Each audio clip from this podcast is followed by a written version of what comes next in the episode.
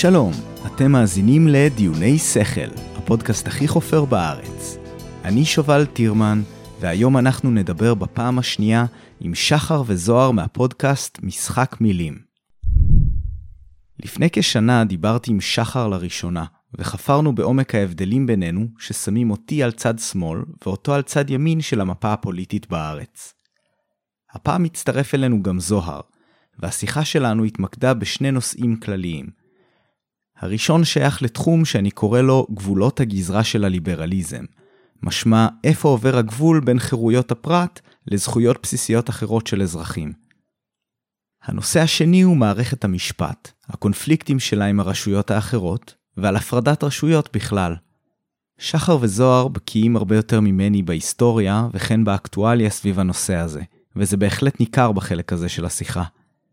אם יש לכם המלצה על מקור בר סמכה שאני יכול לראיין בנושא, אשמח לשמוע על כך. כפי שנציין במהלך הפרק, בפודקאסט משחק מילים יש כמה פרקים שעוסקים במערכת המשפט מכמה זוויות שונות. אז מי שמעוניין להרחיב בנושא מאוד מומלץ לשמוע את הפרקים האלו. אני אצרף קישורים להכל. שלום וברוכים הבאים למשחק מילים ודיוני שכל. אני פה, נכון מאוד. אני פה, אני שחר ואיתי זוהר, שותפי למשחק שלום, מילים, שלום. אהלן. ושובל טירמן מדיוני שכל, אהלן. היי, מה נשמע? בסדר, וזה פודקאסט משותף שבו שלושתנו מנסים להישמע יותר חכמים ממה שאנחנו ולא מצליחים. שאם תחשבו על זה, אפשר לפרש את זה לשני הכיוונים. לשני הכיוונים, כן. כן. יפה. וואי, תודה אבל- שהכללת אותי, אני... זה, זה כבוד הוא לי שהכנסת אותי לתוך המשוואה הזאת. אבל נראה שאתה מבין את זה, כי זוהר לא מבין את זה אף פעם, אז אה, סוף סוף יש לי ש- מישהו שמבין. כן. לא יודע. כן, כן, אני אוהב, אני אוהב משחקי מילים סך הכל, כן? יפה. אה, אה, זה גם אה, אתה נכנס ב- ב- בכבוד באמת למשוואה הזו בגלל שאתה האורח הראשון שלנו שחוזר לפודקאסט שני אה, ובעצם אה, מאור- אנחנו גם מתארחים אצלך עכשיו מאורע היסטורי. מאורע כן. היסטורי, האורח החוזר הראשון במשחק מילים. אבן דרך. אה, כן. כאילו. כל, כל הכבוד לכם, אני חייב להגיד, כן? כי זה כל כך קל לדבר עם מישהו שכבר היה פעם, אתה יודע, אתה שולח לו שוב את הוואטסאפ כזה, היי, תגיד, בא לך שוב? כי זה קרה לי כמה פעמים. זה מאוד עצלני וזה מאוד כיף, וכולם מבינים במה מדובר גם, זה דורש מעט מאוד אה, הכנות, אז... אה, כמעט אז אנחנו... אני אגיד אני אגיד. גם יותר מזה. אני אגיד גם יותר מזה שהרבה פרקים אנחנו מגיעים למצב אנחנו כבר מדברים שעתיים לפעמים יותר ואנחנו אומרים טוב בוא נחתוך פה למרות שיש עוד כל כך הרבה לדבר ואנחנו לא מספיקים ובערך בכל כל אורח אנחנו אומרים אנחנו חייבים לחזור אליו חייבים לעשות שוב. כן, אה, בהחלט. בינתיים זה זה עוד לא קרה אבל אה, כן, אז... זה אז... יקרה. אז מה שקרה לנו לפני הקלטה, אני אגיד, זה שהתחלנו לדבר על, אה, על מה נדבר וכאלה, ו, אה, וקרה אחד מהדברים האלה שגם קוראים לי הרבה של, אוי, לא, זה, זה כבר צריך להיכנס לפרק, חבל שזה בדיון לפני. אז, אה, אז שחר, אתה רוצה ככה לעשות לנו איזה אקספוזיציה? ו... כן, אז, אה, אז למי שלא שמע, מומלץ לחזור לשמוע לפרק שהקלטנו לפני שנה, יצא בצורה הדדית בשני הפודקאסטים, גם בדיוני שכל וגם במשחק מילים, ושיחה שבה זוהר, אמנם אתה לא נכחת, אבל ברוחך היית שם, אה, ושובל ואני דיברנו על אה, מגוון נושאים, הייתה שיחה זורמת אה, ומעניינת וכיפית. וזה היה מעין, אה, שנינו התייחסנו לזה, אני חושב גם שנתנו שמות לפרקים בלי, בלי לתאם, שמדברים על, על מעבר למראה, נכון? כן. כן. מעבר למראה הפוליטית, או לא זוכר בדיוק. אה, כן, כן, איך כן, אחד משהו. בסגנון, נכון. אה, וזה- וזה היה הקטע, כי שנינו מצאנו את עצמנו, אה, או שלושתנו, מצאנו את עצמנו מייצרים פודקאסט, כי נמאס לנו מ- מהרדידות. ואנחנו גם רואים, מסתכלים ב- בערגה לתוכן באנגלית, שיש פה את התוכן העמוק והארוך הזה, כל הפודקאסטים שחלק גדול מהמאזינים שלנו בטח שמעו עליהם, מהמם. אה, רוגן וסם הריס ודייב רובין ואלה, אה, וחשבנו שזה חסר בעברית והחלטנו לעשות מעשה. אה, באותו זמן בערך כמו פטריות אחרי הגשם יצאו עוד הרבה כאלה, אבל יכול להיות גם שאנחנו פספסנו ו... הצטרפנו ל... ל...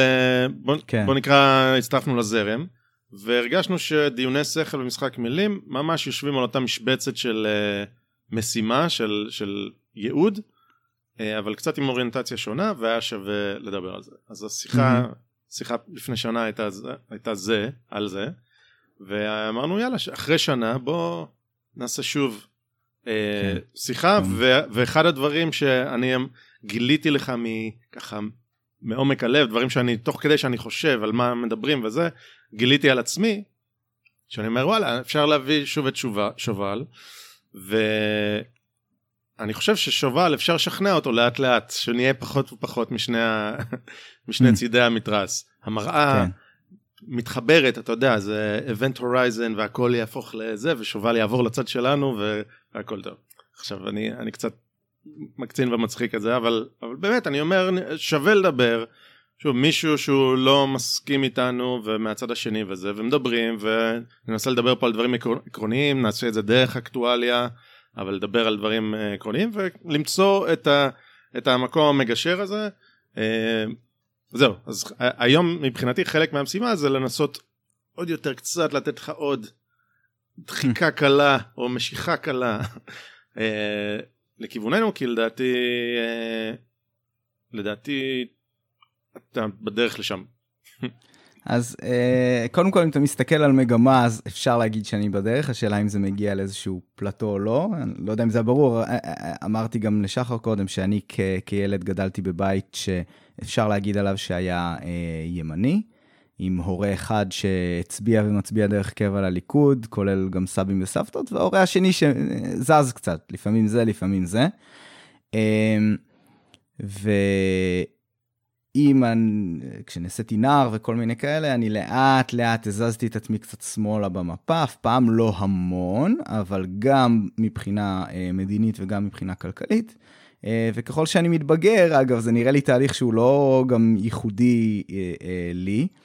כי לפחות בפן הכלכלי, הרבה אנשים שעוברים את, ה, את האידיאליזם של, ה, של העניין הסוציאליסטי, אה, כשהם מתבגרים, אה, אז מתחילים לצוץ ניצנים כאלה של, של ימין כלכלי וטיפ-טיפה נגיעות של שמרנות, זה, זה כנראה פשוט באמת אה, בא עם הגיל, אני מקווה שאני לא סתם זה, זורק לא, את זה פה. יש בזה משהו, אחת הסיבות גם עם הגיל כי אתה לומד עוד דברים, אבל גם כי פתאום יש לך עסק, פתאום אתה משלם אולי לעובדים, פתאום...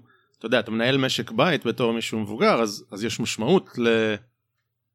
אתה יודע, לרגולציה, למיסים, כן. לזה, אז... אז אני, אני רואה את זה גם מבחינת, אולי, נגיד מהצד שלי, אה, כשזה נוגע לעניין של ימין כלכלי, זה יותר צנוע קצת, במידה מסוימת, כי זה אומר, לא, לא ניתן לתכנן את הדברים מלמעלה, המערכת הרבה יותר מדי, הכל מורכב מדי, ועדיף לתת לאנשים...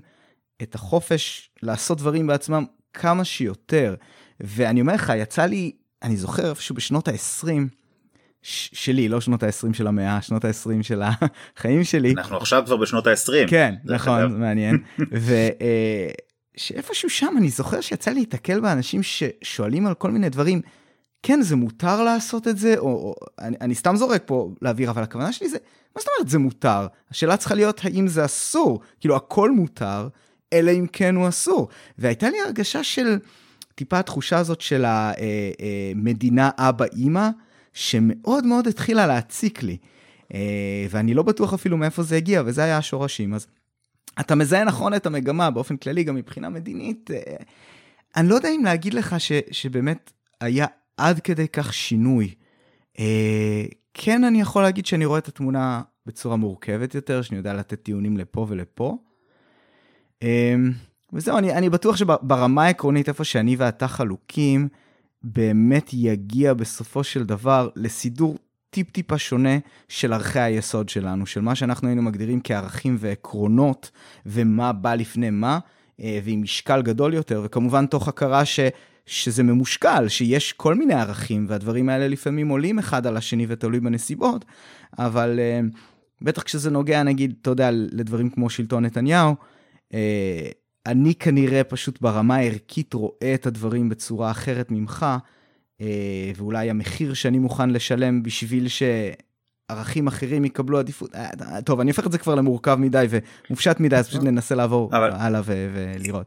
יש אז, קודם כל לגבי מה שאמרת מקודם, יש, אני חושב שזה צ'רצ'יל אמר, אבל אני לא בטוח בזה, צריך לבדוק, הוא אמר משהו בסגנון, אני אעשה פרפרזה, אבל אה, שבתור נער אתה צריך להיות heartless כאילו חסר Mhm, לב כן. בשביל אה, לא להיות סוציאליסט ובתור מבוגר אתה צריך להיות אה, חסר ראש בשביל לא להיות. אה, קפיטליסט כן חסר מוח. כן, כן, לא לא יודע מי.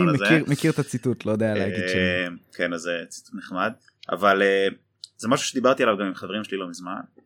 אה, יש את.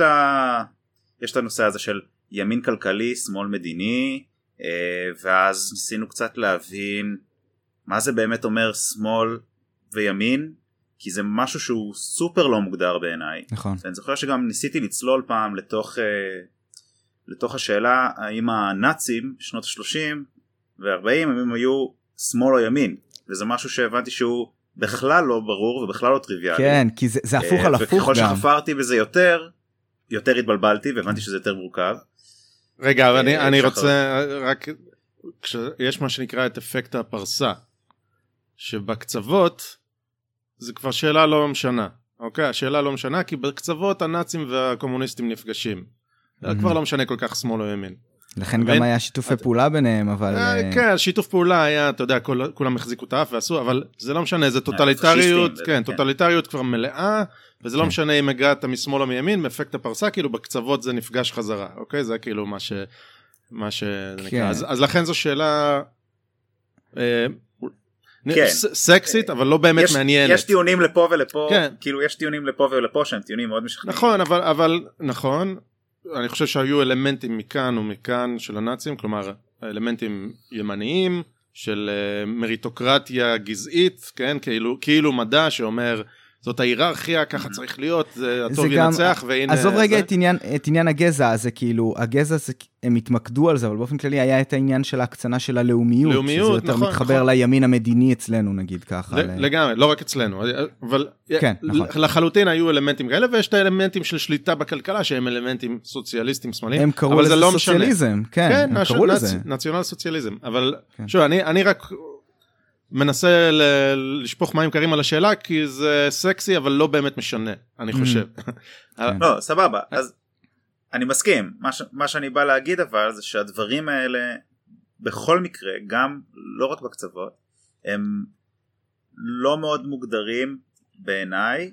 כל אחד יכול להגדיר את זה קצת אה, איך ש... כראות עיניו. אה, ו...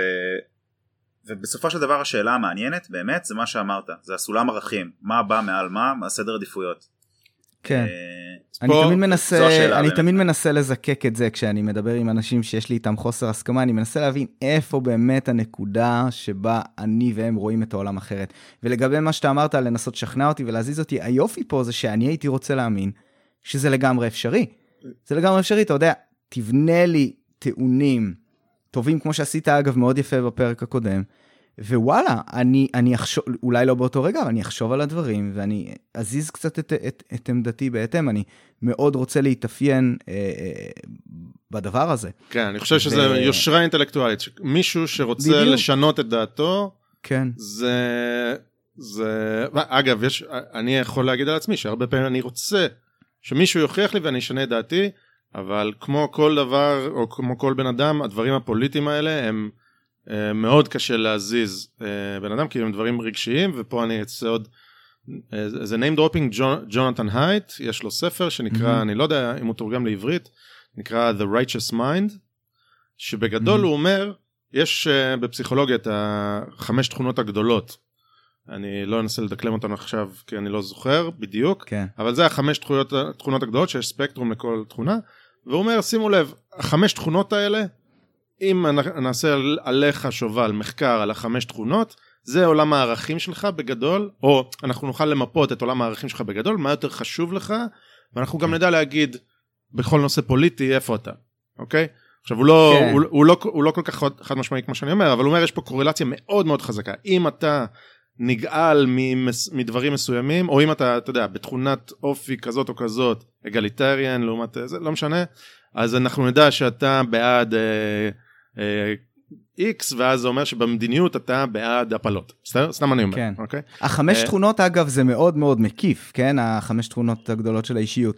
לדעתי גם היה ניתן במקרה הזה לצמצם לאיזה שלוש שאלות בלבד, והיית יכול לדעת הרבה מאוד, באחוז מאוד גדול מהמקרים של האנשים. כן, הוא, הוא, הוא מגיע מזה שהוא אומר, למה זה שאני יודע לשאול מישהו בארצות הברית על הפלה, אני יודע כבר מה הוא חושב על שינוי אקלים ועל רווחה ועל זה. למה, איך זה יכול להיות שאני זה? אז כן, חלק מזה זה השבטיות, ברור. שנכנסת לשבט, אז יאללה, אתה מתחבר לשבט וכל השאר. אבל הוא אומר, זה לא מסביר הכל. ומה שמסביר את זה, זה אומר שאם אתה חושב משהו ככה על, שוב, אני אומר, כאילו שזה הנושא של הפרק, אבל על הפלה, אז זה אומר, זה, יש סיבה שאתה חושב ככה, והיא בכלל האופי שלך, הפסיכולוגי, ולכן mm-hmm. בנושאים האחרים, טק טק הכל נופל כמו דומינו ואנחנו יודעים להגיד איזה. אנחנו מדברים על נושאי המחלוקת המהותיים, כן? לא, לא תגיד עכשיו נושא כן, של... כן, כן, כן, ברור. אה, זה גם הרבה מזה, זה, זה, זה איך מנסחים, כן? זה איך מנסחים, לפעמים אם, אם מנסחים שאלות בצורה שהיא נקייה קצת מהטיות מפלגתיות וכאלה, יכול להיות שאתה תצליח קצת לגלוש לתשובות אחרות אה, אה, על ידי אנשים. כאילו, אם אתה, לא, אם אתה מציג את השאלה בצורה קצת יותר נקייה וניטרלית, לפעמים אתה תוציא מהאנשים ששייכים למחנה אחד תשובות קצת אחרות, אבל כן, זה כאילו, זה דווקא קצת יוצא דופן. כן, יצא זה, לי להיתקל בזה. זה מאוד משנה, נכון, אה, כן. איך מנסחים. אז, אז אני חושב שדרך העדשה שהייד נותן, אז בעצם אתה יכול להבין שיש הבדל בין ימין ושמאל, וקשה מאוד לנסח אותו. ודיברנו כן. על זה שבישראל, רגע, מה, מדיני, כלכלי, חברתי, דתי, זה, יש כל מיני דברים, אבל, אבל אתה, אתה יכול למצוא, תוכל לעשות קו כזה שהוא לא ישר, ותוכל לעשות uh, חלוקה פלוס מינוס, mm-hmm. uh, ויש עוד uh, תזה שהיא מתחברת לזה, בעיניי מתחברת לזה בצורה מדהימה, של תומאס סואל, שמדבר על uh, אנשים עם תפיסה גדורה ולא גדורה. Mm, שמעתי על זה. כן, אז, אז בעצם, אה, אני לא רוצה לעשות בזה, אם זה חוסר צדק, כן. אבל בגדול יש את האנשים שמאמינים שהפוטנציאל האנושי הוא אינסופי, אוקיי? אנחנו נעשה, נ, ניתן להם כאילו mm-hmm. את המקום והם יוכלו לעשות הכל ויהיה מצוין, ויש אנשים, ויש את הצד השני שאומר שזה התפיסה הלא גדורה, או ה... כן, התפיסה הלא גדורה, אנשים הם, הם, הפוטנציאל שלהם הוא אינסופי. כן. והתפיסה השנייה שאומרת, אה, לא, בני אדם הם יצורים פגומים, mm. בלי גדר, אוקיי? אז, אה, אז יקרו דברים רעים מאוד, אתה לא יכול להזריק להם ערכים של קומביה, אתה צריך איכשהו זה. ובעצם התפיסה הגדורה היא ימנים, והתפיסה mm-hmm. הלא גדורה היא שמאלנים, אוקיי? מדהים ו... כמה שזה מצליח לתפוס המון מההוויה האנושית, למרות ש... שחסר לזה מן הסתם המון רבדים. התיאור הזה הוא, הוא, הוא כל כך זה הכי טוב ששמעתי, בתוכו. הכי טוב כן. ששמעתי, ו- וזה קשה וזה הרבה יותר מורכב מזה, ויש פה כן. כל מיני פרדוקסים פנימיים שאם אני, אני צריך לחשוב עליהם, שיש סיטואציות, אני צריך לחשוב עליהם ארבע פעמים כדי להגיד, אה, ah, בעצם זה כן מתחבר לגדורה ולא גדורה. אני, לדוגמה, אוקיי? יביא אותנו לביקורת שהייתה לי על הפרק שלך עם עידן ארץ, אוקיי? היה לך פרק איתו, אחלה פרק. אנחנו צריכים כחברה לדאוג לחלשים שלנו, אוקיי? אנחנו צריכים לוודא, לוודא שהכי חלשים יהיה להם אה, מענה והכל, ולכן אנחנו נעשה איזושהי מערכת, נשלם כסף ונעשה מערכת, ואז ככה נדאג לחלשים. Mm, אוקיי? הייתי מנסח את זה טיפה אחרת. תנסח אחרת, תנסח אחרת, תנסח, קדימה. אוקיי, מה שאני אומר, זה, וזה קשור ל, אה, לעוד כל מיני תפיסות שיש לי, זה שבאופן כללי הרבה מאוד בחיים זה מזל. ומבחינתי, איפה שהליברליזם שלי פג התוקף שלו בסופו של דבר, אני מדבר על הליברטריאניזם, זה איפה שנכנס עניין של ילדים. והמשוואה היא מאוד פשוטה. ילד לא בוחר להיכנס לעולם, הוא לא בוחר לאיזה אה, הורים להיוולד ועם איזה סט של אה, כלים, אה, בין אם זה כלים, אה, אתה יודע, גנטיים ואינטלקטואליים, והבית שהוא נולד אליו, גם מבחינת ה, היכולות שהוא יכול לתת וכל מיני כאלה דברים. אז זה מבחינתי מספיק בשביל להפיל המון המון המון מהתיאוריה הליברטריאנית, וכי ילד, אתה יודע, בסדר, אז הוא נולד כתינוק והוא חסר אונים, ואיפשהו שם בגיל 18 אנחנו באים ואנחנו אומרים, לא, הוא כבר לא חסר אונים, הוא אחראי לגורלו. ואני לוקח את זה באיזשהו... אמ, אני לוקח שם איזשהו תחום אפור. אז קודם כל, כשזה נוגע ללדאוג לילדים, הרי ברור לכולנו, וסליחה, אני אקח עוד דקה ככה לחדד את מה אני מתכוון, ברור כמעט לכל מי שיצא לי לדבר איתו, אה, גם בקצה הליברטריאני, שאתה יודע, נגיד, אה, אבא, כמו שהיה במשחקי הכס, היה את הבן אדם הזה שם בצפון, שמוליד בנות ואז מתחתן איתן ומביא איתן עוד ילדים. ברור לכולנו שאבא כזה שעושה בית חרושת שמייצר לעצמו דור חדש של זונות, הוא לא ראוי להיות אבא ובכזה מצב ראוי שאיזושהי רשות ולא משנה מה, היא תבוא ותיקח לו את הילדים, כן? אוקיי? אני מדבר על מישהו ש, שמיילד לעצמו הרמון, דבר נוראי כאלה, שאגב, אתה יודע, קרו מקרים בעולם, יש את ההוא הגרמני ההוא, והיו עוד כמה מקרים כאלה. היה גואל רצון, היה... כן. זה לא היה לא רק ילדים, אבל כן. זהו, אז עם גואל רצון זה אגב, מסתבר, התמונה שם קצת יותר מורכבת ממה, כן, ממה שחושבים. התמונה תמיד מורכבת, אבל, כן. כן, אבל, אה, אבל ברור לכולנו שבכזה מצב יש מקום להתערבות. של מי ההתערבות? נשאיר את זה רגע פתוח. אז אני לוקח את המקרה קצה הזה של הורים שהם חד משמעית נוראים ומזוויעים, והולך עם זה עוד, אה, עוד הצידה, כאילו עד, עד איפה אנחנו מרשים לעצמנו, באיזה מצב, אה, נגיד לצורך העניין מדינה או חברה מחליטה, הורים לא זכאים לגדל את ילדם. אה, ואתה יודע, מישהו שהוא עני מרוד ואין לו כסף לאוכל, שממשיך להביא עוד ועוד ועוד ילדים, צריך לאסור עליו להביא ילדים? האם זה משהו שאנחנו יכולים לעשות? צריך לקחת את הילדים אחרי שהוא הביא אותם? האם בכלל, וואלה, לתת לילדים אה, למות ברעב, או, או, או לקוות שארגוני צדקה יתפסו אותם ו- ויאפשרו להם להתקיים? ואיפה הבחירה של הילדים פה? איפה לאפשר להם לצאת מתוך הדבר הזה שההורים הביאו אותם בלית ברירה? זה מבחינתי לא יצא לי להגיד את זה, אני חושב, בצורה כזו ברורה עד עכשיו. על זה כל מה שאני שם כרשת ביטחון מסוימת, שאני מרשה לעצמי לאפשר למדינה להיות הדבר הזה, אבל אני פתוח לרעיונות נוספים, כל עוד זה ברור שיש מישהו שעושה את זה, זה מבחינתי כל הבסיס למה שנשאר בי בשמאל הכלכלי. וזה בא לידי ביטוי בעוד דברים, כן? זה אני כן, אה, גם יש טיפול רפואי בסיסי, אני רואה אותו כ- כ- אה, כזכות יסוד. זה גולש לעוד כל מיני מקומות. כן, זה, זה אבל שונה, זה אבל שונה. כן. זה, זה שונה וזה קצת לא שונה, אבל אה, אני חושב. אבל זהו, זו פחות או יותר העמדה שלי. אה, סתם לבוא ולהגיד לדאוג לחלשים, בן אדם שדפק לעצמו את החיים פעם אחר פעם, אה, וכן ניתנה לו הזדמנות סבירה מסוימת להפסיק, אה, אה, לצאת מזה. יש מעט מאוד שאתה יכול לעשות, כן? אני לא חושב שצריך לתת לו לגבוה ברעב, אבל זה שונה מאשר, אה, אתה יודע, ילד בן 13 אה, שהתגלגל לסמים או משהו בסגנון, כאילו... כן, אני חושב שצריך לעזור לילד הזה לצאת מזה, צריך לתת לו את ההזדמנות. אז, אז זה כן, אני מאמין שגם למבוגרים מגיע רשת ביטחון כלשהי אה, ברמה הכלכלית וכאלה דברים, אבל אני מאוד פתוח לזה, אני פרגמטי גם, אני לא כאילו... אני, אני צריך, יש כמה basic stuff, ו, וכל עוד אתה סוגר לי את הפינה הזאת, מבחינת שיטות ממשל ואיך לנהל את זה, אני מאוד מאוד גמיש. זהו, זה, זה, סיימתי פה את המונולוג, אתה, אתה מוזמן להתקיל.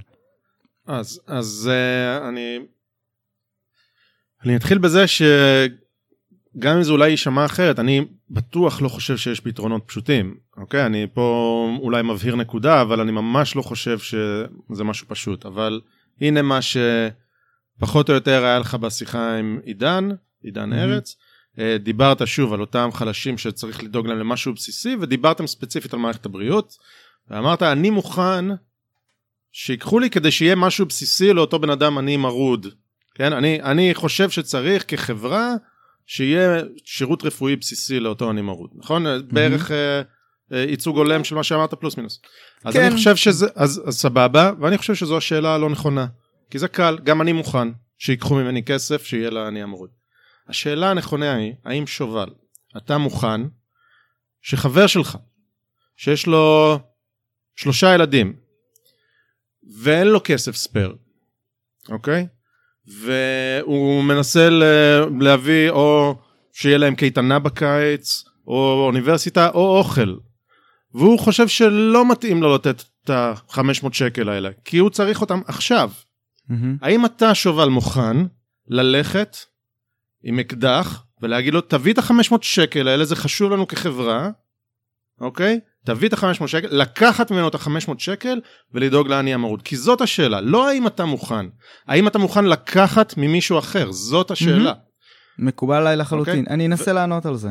אם, אם, ורק אני, אני אסיים את כן. המשפט אני, אני אומר כן. זאת השאלה עכשיו זה לא שאני חושב ש, שזה שצריך לקחת אפס שקל וזה. אני חושב שאם אתה, חשוב לך שלא יהיה עניים מרודים, אז ה-500 שקל האלה שובל ייקח לאחר כבוד, יוצאים מהמשכורת שלו ויתרום לאזור מציון, יתרום לעמותה אחרת שתקום, שתהיה, שתדאג לכל החלשים, ותעשה את זה בצורה הרבה יותר יעילה. למה עזר מציון בכלל מצליח? למה יש צורך בעזר מציון?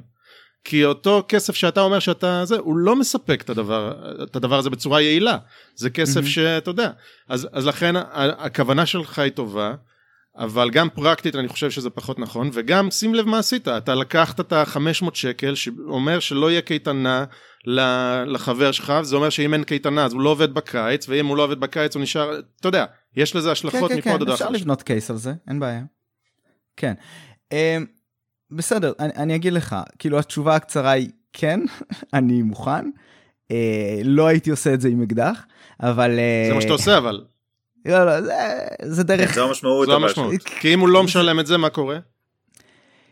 כן, בסדר, אבל זה, זה, אוקיי, זה טיפ טיפה אחרת, כי, כי לקחת את זה כמה צעדים לאקדח, ולאקדח על הרקה, ולאקדח אה, ולאיומים בצעקות, כאילו למה, איפה אתה רוצה לקחת את זה? עזוב, לא אקדח, אתה מאוד, מאוד מנומס, אתה מאוד מנומס. אתה בא לא עם לא, אקדח. הוצאה לפועל, זה חרב שיש באמת. הפשטנות, הפשטנות של הניסוח הזה, בתצורה הזו שאתה אומר, קל לראות איפה, איפה הצד הליברטריאני יבוא ויגיד, לא, זה לא לגיטימי לבוא ולקחת מאנשים. אה, להפעיל אלימות וכאלה דברים. אבל כאן נכנס עניין שהוא לא כל כך מדבר על עיקרון, ושמקרה היפותטי עקרוני פשוט לא תופס אותו, שזה המורכבות של האופי ושל הפסיכולוגיה האנושית. כי אני אגיד לך מה, אני ואתה אומרים, וואלה, כן, בסדר לנו אה, לתת לאנשים, ושזה יאפשר את ה... נגיד את, את הרשת הבסיסית הזאת. אה, תהיה אשר תהיה, כן? אה, אה, אני יכול להגיד על עצמי, ואני בן אדם שבאמת הדברים האלה מעניינים אותו ומעסיקים אותו. וואלה, אם זה לא היה קורה כברירת מחדל, אין לי מושג אם אני הייתי עושה את זה.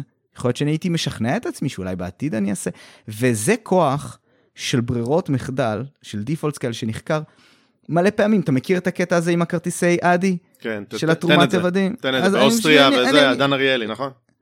כן, דן אריאלי, כן, זה כנראה הוזכר שם איפשהו, תן, אני מת לכתוב על, על הנושא הזה ספר, פשוט היה מקרים, אני חושב שזו מדינה ש, אה, שלא היה מספיק תורמי איברים, וכל מה שהם עושים, שינו את הברירת מחדל, הם הפכו את זה במקום opt-in, שאתה אומר, אני רוצה להיות תורם איברים, ל-opt-out. אני, אני אה, לא מעוניין להיות תורם איברים, ופשוט הכל התהפך, כאילו במקום שיהיה איזה 15 אחוז או משהו, או לא יודע מה, אחוזים בודדים שהסכימו לתרום, היה אחוזים בודדים שלא הסכימו לתרום. כל השאר פשוט לא עניין אותם. ואתה יודע מה?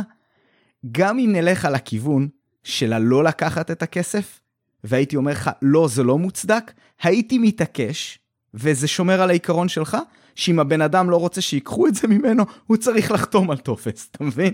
ואני הייתי יודע, הייתי בטוח, שבכזה מצב הרבה יותר פשוט היו משלמים. ואותו כנ"ל עם אלף ואחד דברים. אתה יודע מה? קח עניין של גיוס חובה בדרך ללהפוך לצבא מקצועי, שזה דבר שברמה העקרונית אני מאמין בו, וברמה הפרקטית אני אה, עוד אה, נתון לשכנוע לשני הכיוונים, אבל ברור לי שאפשר לייעל את הצבא ושצריך לייעל את הצבא, האם ללכת כל הדרך לצבא מקצועי? נראה לי שכן, לא יודע, אבל מה שלא יהיה, עדיין הייתי חושב שכברירת מחדל אתה מקבל צו ראשון, ואם אתה לא רוצה, וואלה, אפילו טיפה לתזז אותך. אתה צריך להגיע לאנשהו, אתה צריך לחתום על דברים, אתה צריך לכתוב, אתה צריך לענות על איזה ראיון, משהו שהוא טיפ-טיפה מעיק ולא נעים כזה, מבטיח לך שהשלב הזה של ה... כברירת מחדל אתה מגויס, וזה דורש ממך פעולה כדי לא להתגייס, 30 אחוז הבדל באוכלוסייה של הגיוס, אם אני הייתי צריך להמר. לפחות 30 אחוז הבדל על הדבר הקטן הזה. אבל זה רק מראה לך שהשאלה העקרונית היא חשובה מאוד, ובטח לאנשים כמוני וכמוך, אבל זה פשוט לא, לא עד כדי כך מה שמשנה, והדאגה שלי בכזה מצב של עניין הרשת הביטחון, זה שהחשש שלי זה שמישהו, שמישהו ייפול בין הבלטות, כי הוא לא שייך לפה ושהוא היה שם, ואתה יודע מה, קח איזה סכיזופרן, שפשוט כל מי שבא לעזור לו פשוט מקלל אותו ויורק עליו. מי ירצה לעזור לכזה דבר? גם עמותות, כאילו, לא יודע, לא, סתם. לא, אבל, אנש... אבל אנשים שנופלים בין הבלטות של המדינה, כן. אה, אין להם אחרי זה, כאילו, זה, זה הכי גרוע, כי, כי בסדר, זה, זה- התכתבויות מול גוף חסר פנים חסר. אני מסכים איתך, והמצב כיום הוא ללא ספק לא אופטימלי, אז אני לא מדבר על המצב היום. מבחינתי, אתה יודע, לפרק את הכל, ואתה יודע, שיטת ה... איך זה נקרא? ה-Universal Basic Income, שאני מאוד חלוק בדעתי בנוגע אליה, אבל ברמת העיקרון, לבוא ולהגיד, בן אדם מקבל קבוע כסף, ואגב, אפשר, אתה יודע, במידה מסוימת, אני לא אוהב את המשחקים, אבל טיפ-טיפה לצבוע, שנגיד, מינימום מזה מוגדר כרק למזון, ומינימום מסוים רק לרפואה וכאלה דברים, אבל תלושים. יש לך כסף, ת, תנהל אותו בעצמך, רק שפשוט לא יקרה מצב שאנשים שמכורים לסמים, פשוט ברגע שזה ייכנס ילכו וירוקנו את הכל. אה, וכן, אני מרשה לעצמי לדאוג להם ולהגיד שהם לא אחראים לגורלם במידה מסוימת, שלא לדבר על אנשים שמבחינה אה, מנטלית לא מסוגלים לזה, וילדים. אה, אז אתה יודע, משהו מאוד מאוד פשטני, אבל לוודא שבן אדם לא גובע ברעב, לוודא עוד כמה דברים בסיסיים שאפשר לדון עליהם, ואני מאוד גמיש לגביהם, אבל, אבל כן, וכן, אני הייתי חושב שצריך להכריח את האנשים. ואם לא צריך להכריח את האנשים, צריך שהמסלול יציאה, זה- שזה לא תהיה ברירת המחדל לא לתרום, שברירת המחדל כן תהיה, ואנשים מלחץ חברתי, כמו שעד תקופה מסוימת לחתום על אבטלה. אה, יש אנשים שלא עושים את זה, כי הם משערים שהם פשוט יחזרו לעבודה אחרי כמה זמן. אז ברירת מחדל של לתת לאנשים דמי אבטלה זה לא רעיון טוב, כי, כי זה פשוט יותר כסף יצא, כי אנשים לא זה- צריכים להגיש טפסים. שמע, לא נגיע לפתרון, אני בכוונה הקדמתי ואמרתי שזה נשמע פשוט מה שאני אומר, כאילו הדעתי כן. פשוטה, אבל היא לא פשוטה, אבל אני כן טוען שהשאלה שכל אחד צריך לשאול את עצמו היא השאלה שאני הצג, כפי שהצגתי אותה. לא השאלה של האם אני מוכן, ואתה מבין? כי כל אחד צריך להגיד, כל אחד צריך להגיד, כן. כן, אני עושה את הצעד הזה שהוא צעד כלפי מישהו אחר, לא כלפי עצמי. זה, זה, מה נכון. שצריך, זה מה שאתה צריך להיות שלם עם עצמך, נכון מאוד. והדבר הדבר השני, כן. זה ש... אה, פה עוד תופעה ש... שאני בטוח שאני אני די משוכנע שאתה תסכים איתי, זה שברגע שיש לך את המנגנוני מדינה האלה שאמורים לספק, אנחנו מצפים שהם יספקו, ואז שהם נכשלים, האכזבה שלנו היא עצומה. וכמה פעמים ראית כתבות על עמותה שעושה ככה וזה, ואז מי שהקים את העמותה אומר, כן, למה העמותה צריכה לעשות את זה? המדינה צריכה לעשות את זה, אבל הנה, אני Mm. עושה את זה, נכון? מי שהקים עמותה, זה ה mindset שלו, זה. ה mindset שלנו להגיד, יואו, איך, איך העמותה עושה את זה? המדינה צריכה... גם המון מהם לא לא. לא מסתדרים בלי תמיכה של המדינה, ומצפים לתמיכה של זה- המדינה. בסדר, זה, זה לא יאומן כמה הדבר הזה נפוץ. לכן זה, כן. זה מורכב, והמדינה לא תגיע לאותו בן אדם שנפל דרך הבלטות. היא תילחם בו, כי יש את הפקיד שעוזב את הבית, את המשרד שלו בשלוש, ומי שיתקשר בשלוש ועשרה צריך לחכות למחר, למרות שהוא לא יודע Mhm. מה, אוקיי? אה, לא, תראה, מחר, אוקיי. מחר במקרה הטוב. רגע, אבל דבר אחרון, דבר Mhm. אחרון, אני אוציא נתון, אבל כרגע אקסיומה, כי אין לי את זה מולי. בארצות הברית רואים באופן מובהק מי תורם יותר. אוקיי? רואים באופן מובהק שמי שתורם יותר זה מי שלוקחים ממנו פחות מיסים, במדינות שיש פחות מיסים, שם התרומה, היא, אגב התרבות של תרומה בארצות הברית בכלל היא הרבה יותר גבוהה מאשר בישראל, זה, זה נכון. משהו, אה, ו, ו, ואני אומר את זה, זה הרבה יותר נפוץ שם, ומצד שני הסולידריות החברתית היא הרבה יותר גבוהה בישראל, כן? כי יש חיבור הרבה יותר טוב בישראל, אבל הברית אפילו שהחיבור יותר חלש, עצם זה שהם מבינים שזה לא התפקיד של המדינה, הם תורמים שמישהו אחר יעשה את זה יותר טוב. והמדינות שיש פחות מיסים ופחות... לתרום שם. כן, ושפחות מיסים ופחות, אה, אתה יודע, רשת ביטחון, אז התרומות שם הן בהרבה אה, יותר גבוהות. אני אוציא נתונים, אבל כרגע אמרתי את זה, זרקתי לאוויר וקבלו את זה. כן, יכול להיות. השאלה היא מה, מה מצב העניים ביותר שם, האם הוא טוב יותר ממצב העניים ביותר אצלנו, אה, מה המצב מבחינת חינוך של אנשים שנולדו לבית אה, מועט יכולת. יש כל מיני שאלות מהבחינה הזאת. אני בטח הראשון שיגיד, תקשיב, וזו באמת שאלה אמפירית, וואלה. אם נראה ונגלה שהעמותות האלה מצליחות לעשות את העבודה בלי עזרת המדינה בכלל, ולחלוט, ואפשר לקטוע לחלוטין את הזרוע ה... את, את הזרוע הזאת של הרווחה מתוך המדינה, ולהוריד לכולם את המיסים האלה ולהגיד, היי, תתרמו לאיפה שאתם רוצים. אני הראשון שיגיד, וואלה, סבבה. כן, יש על זה כמה אה, יוצאי דופן. הראשון זה באמת דברים מסוימים שנוגעים לילדים שקשורים לרווחה, שזה באמת עניין אה, אה, של אה, אה, להוציא אנשים, כאילו להוציא ילדים מחסות, מהחסות של הוריהם ודברים בסגנון הזה. קשה לי לדמיין גוף פרטי עושה את זה. אני לא יודע איך כזה דבר ייראה. אה, פתוח לרעיונות. אה, ועוד עניין אחד שהוא, אבל זה, כאילו, יכול להיות לזה כמה תשובות. יצא לי לשמוע מתישהו איזה פודקאסט שאיפשהו שם עשה איזשהו עיקוף כדי לדבר על, אמ, על העניין של בצורת. מאוד קשה, הכוונה היא רעב אמיתי, פאמין כזה, כן? ומה קורה במדינה בכזה מצב. אה, ובכזה מצב, אנשים מהר מאוד יסגרו את, ה, את הכיסים שלהם ויפסיקו לתרום אה, מכל דבר, וידאגו לקרובים ביותר שלהם. אתה יודע, אני בטוח שגם יהיו צדיקים שלא.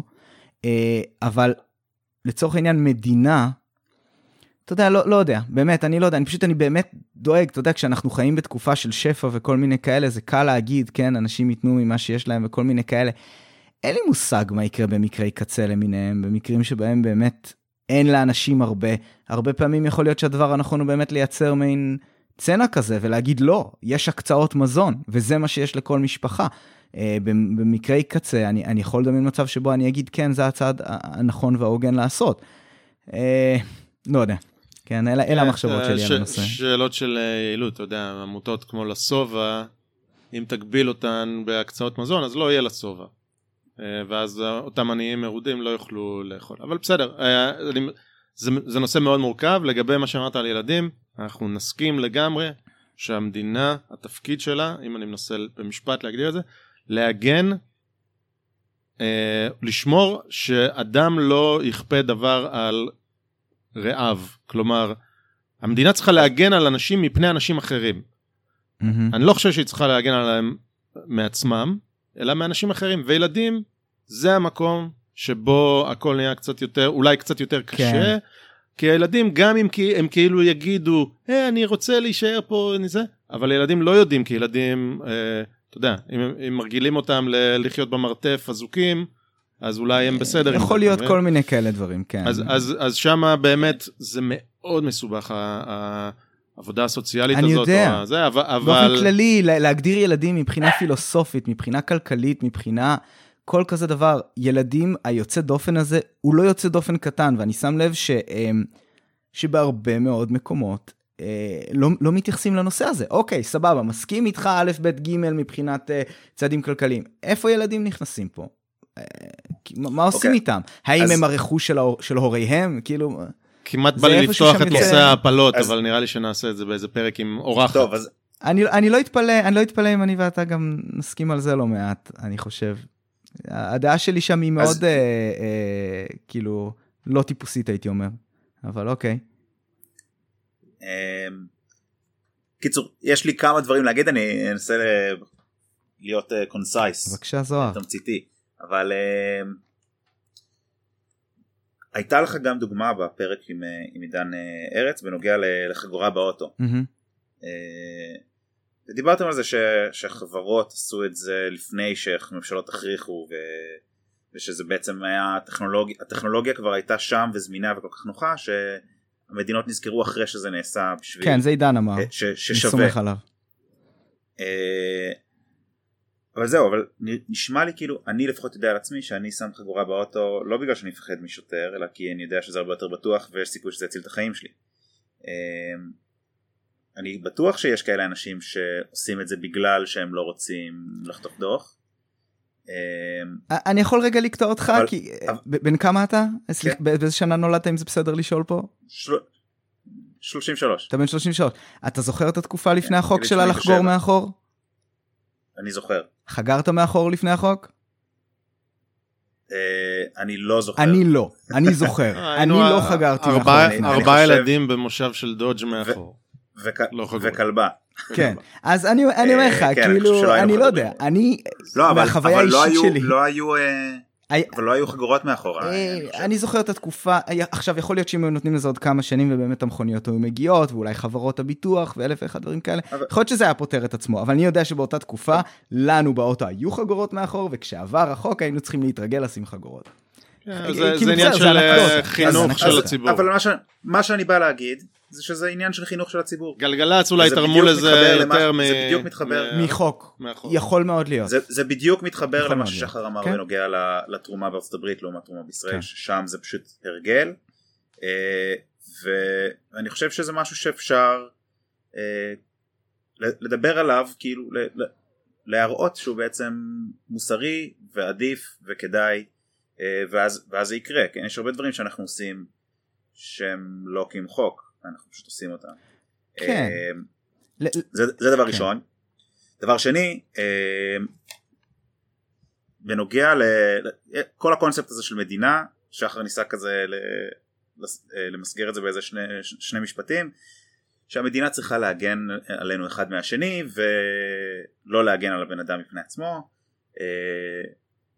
בגדול אני מסכים עם זה, אבל אני גם אומר, כמו שאף אחד לא נרשם להורים שלו, או למשפחה שבה הוא נולד, אף אחד גם לא נרשם למדינה שבה הוא נולד. נכון.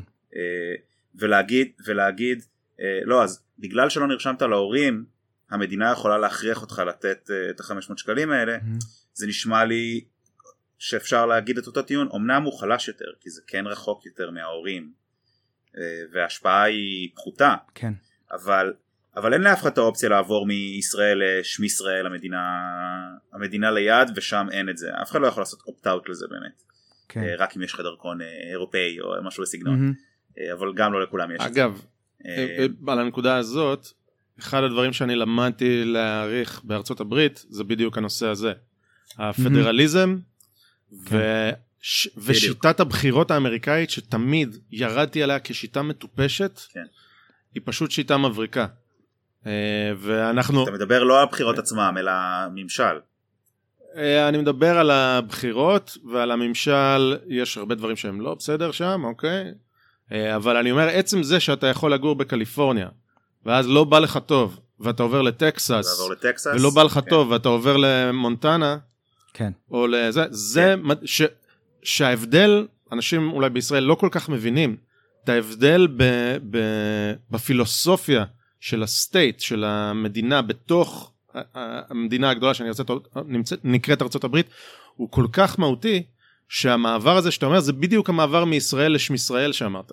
זה, זה מדהים, בדיוק. אתה, יש לך את היכולת לקחת את הפקלח שלך ולעבור ולשנות.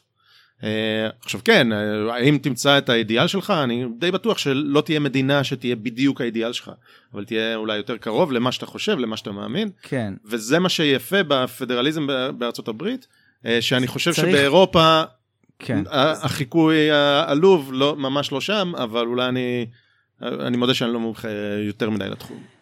אז, אז אני רק כן, אסיים את אוקיי, תסיים הנקודה. בבקשה זוהר. כן, צודק.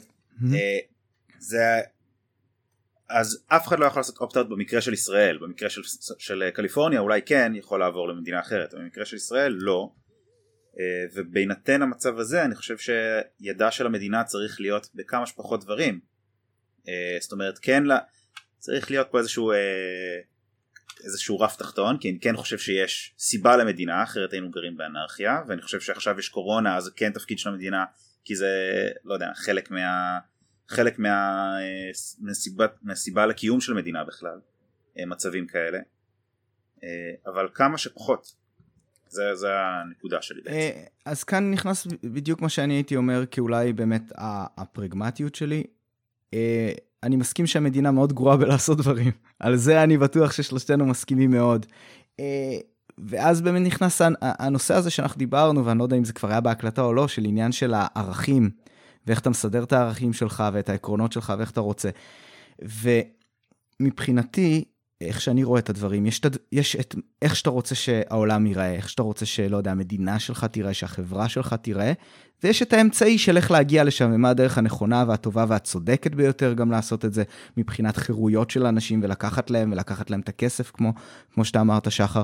אה, יש כאן המון המון שאלות פתוחות, אבל זה מתחיל משאלה כזאת של איך לדעתך חברה, במינימום של המינימום שלה, שלה צריכה להיראות, זה מתחבר ל... אני לא יודע אם יצא לכם לשמוע קצת על... אה, אתם מכירים את ג'ון רולס, הפילוסוף? אז, לא. אז, אז אני לא. ממליץ, ויש איזה פרק בפודקאסט, אה, וואי, ברח לי השם, אוי, לא לעניין, תכף אני אזכר, אה, שדיברו על זה, ואני כאילו בשוק שלא שמעתי עליו עד אז. אה, הוא קצת חופר, אבל יש לו כמה נקודות מאוד מאוד יפות על, על איך לעשות איזשהו ניסוי מחשבתי, או אפילו ניסוי פרקטי של באיזה סוג של מדינה, עם איזה חוקים בסיסיים אנשים רוצים אה, אה, לחיות. הוא מצליח סוג של להגיע למעין הליברליזם קלאסי עם, או מעין סוציו-ליברליזם כזה, אה, בצ, בצורת הוכחה הכי קרוב שאני ראיתי להוכחה לוגית, נגיד את זה ככה, אה, עם כמה ניסויים אה, מחשבתיים מאוד יפים, אז, אז אני ממליץ לשמוע על זה. אוקיי, שלח לנו קישור נשים. כן, אני, אני אצרף קישור, אני גם בטח תכף אזכר. וזה פשוט מביא אותי למה שאתה אמרת על ה states. אני מת על זה. אני גם מת על הקונספט הזה של uh, לתת יותר uh, יכולת לבחור ולהחליט לרשויות מקומיות וכל מיני כאלה דברים.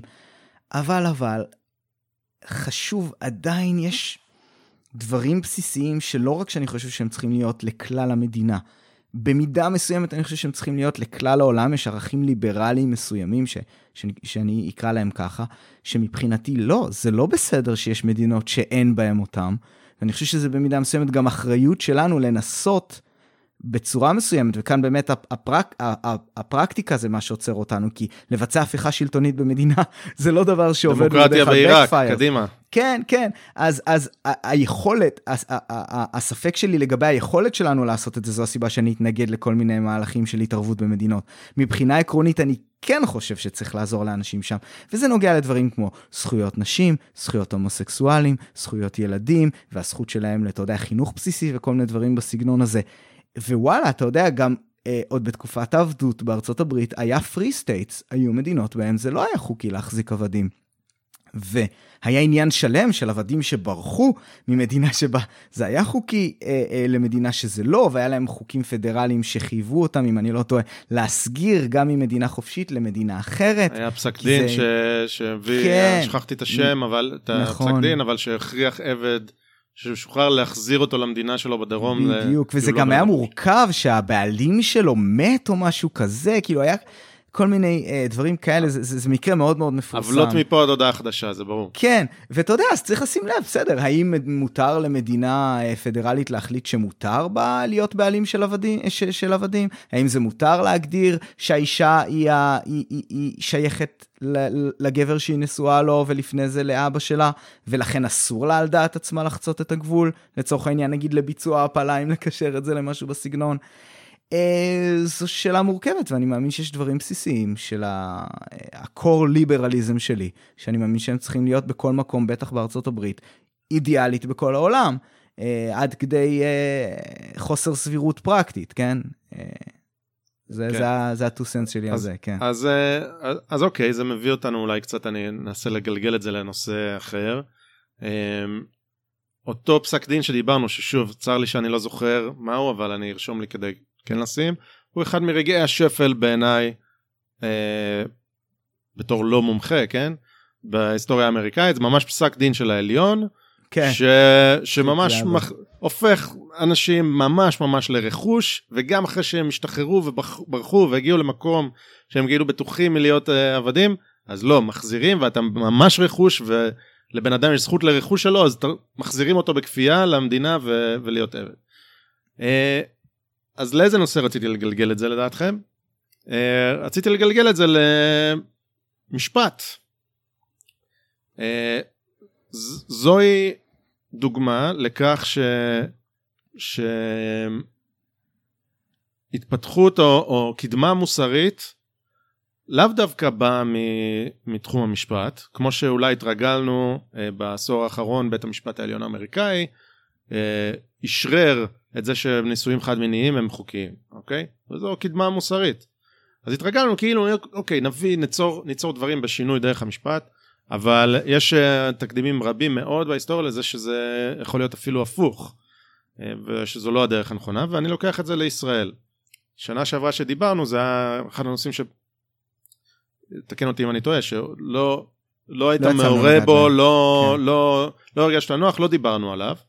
ומאז הוא הרבה יותר בספירה הציבורית, אני לא יודע אם יצא לך, אבל, אבל הזווית שרציתי להביא את זה, אה, זה לחזור שוב לאותו, לאותה הגדרה של גדורה ולא גדורה. אה, ויש את אלה שאומרים, אוקיי, אותם שופטים, או אותם שומרי סף, או אותם, מה שלא תקרא, הפקידים ש, שדואגים, שומרים עלינו וזה, אה, יש תפיסה אחת שתגיד, התפקיד שלהם זה למלא את האינטרס הציבורי והם שומרים עלינו, שומרי סף. והשופטים פוסקים זה הדין, הם מפרשים זה זה, לדעתי זו תפיסה לא גדורה. התפיסה השנייה אומרת שימו לב, צריך ש... לאזן את, ה... את התפקידים האלה באיזונים ובלמים, כי המקרה החשוב הוא לא שיש שם אדם נאור ומוסרי שיעשה לנו קדמה מוסרית על ידי פסיקות. זה לא המקרה המעניין. המקרה המעניין mm-hmm. והוא ההנחה הבסיסית שאנחנו צריכים לקחת, המקרה שאנחנו צריכים להתייחס אליו הוא שהתיישב שם בכס השיפוט בן אדם מושחת עד היסוד. בן אדם נוראי, אוקיי? ככה הוא הגיע. הגיע. עכשיו מה קורה? אם יש לאותו בן אדם מושחת עד היסוד כוח אינסופי, אנחנו בבעיה חבל על הזמן.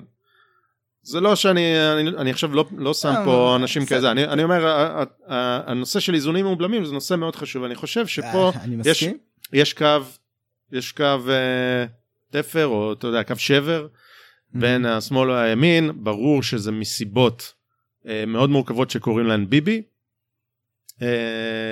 ש, שהקו השבר הזה הוא ממש במיינסטרים היום בין מי שחושב שמערכת המשפט חרגה לבין מי שחושב שמערכת המשפט קובעת וצריכה אה, צריכה לעזור לנו להתקדם. אוקיי? אוקיי. אז דבר ראשון אני שואל אותך אם אתה מרגיש נוח קצת לדבר על זה אחרי שאני בטוח שהרבה הרבה מים זרמו מתחת לגשר ו... mm-hmm. ואולי אה, גם יצא לך להיכנס קצת יותר לנושא. אה, אז תראה. ניסיתי לחבר את זה למה שדיברנו עד עכשיו אבל ככה הבאתי לך בהפוכה. אה, אין בעיה, אין בעיה, בכיף.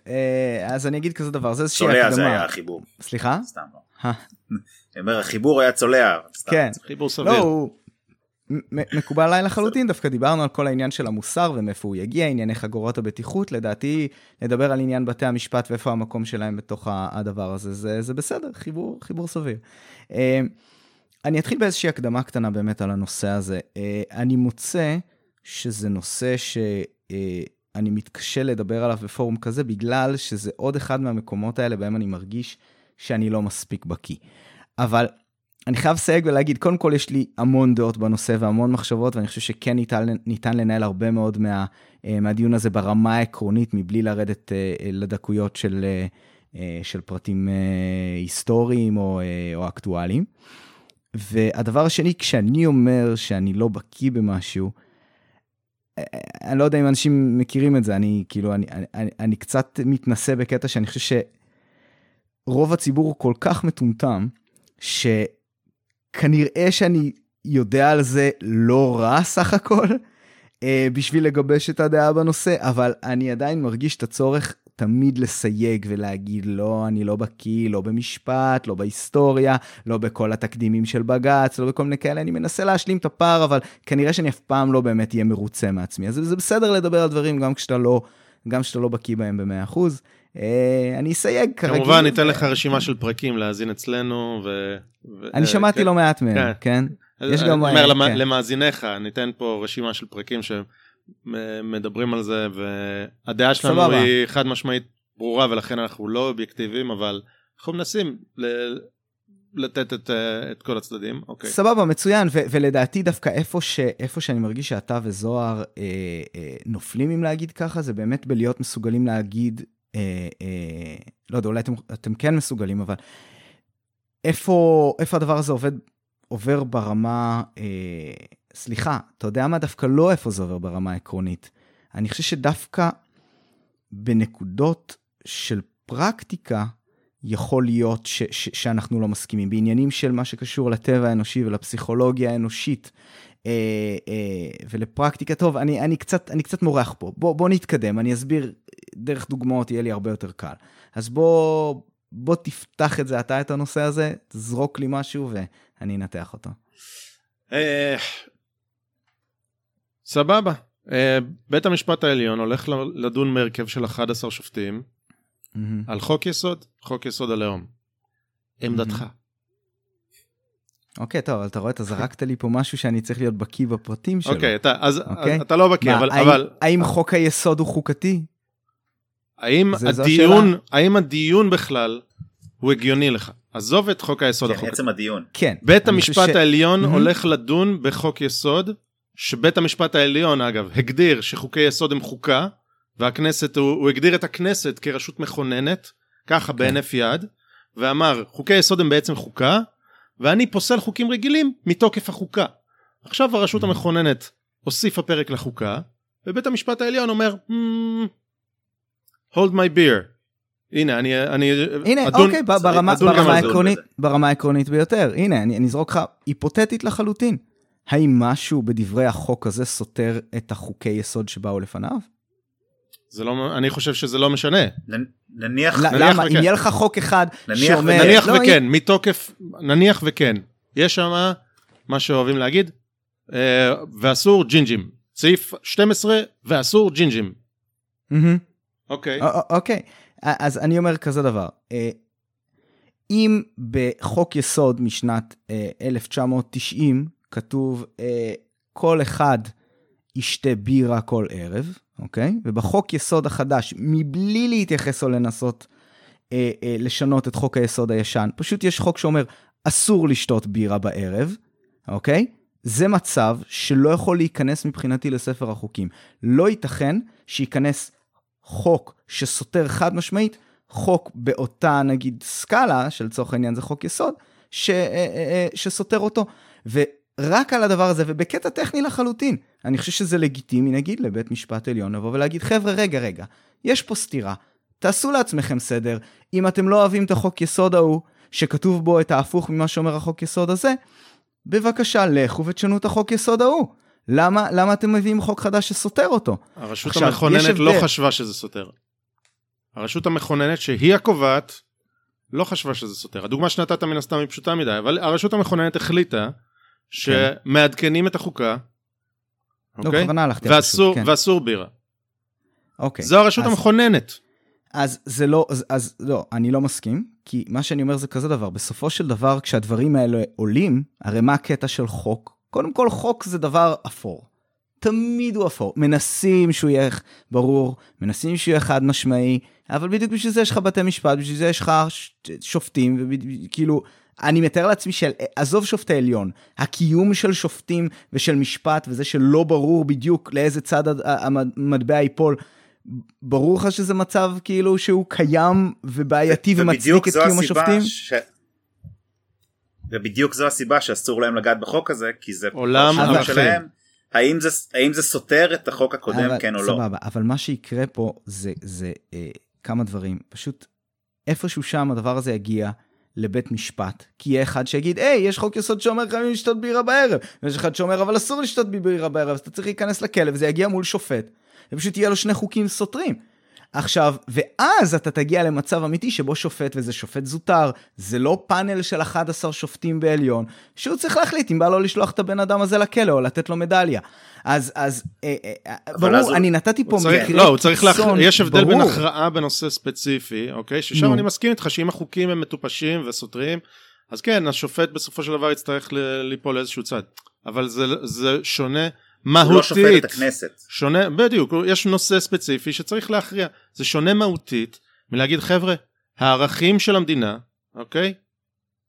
אני חושב שאתם החלטתם לא נכון, אני חושב שהערכים הם אחרים.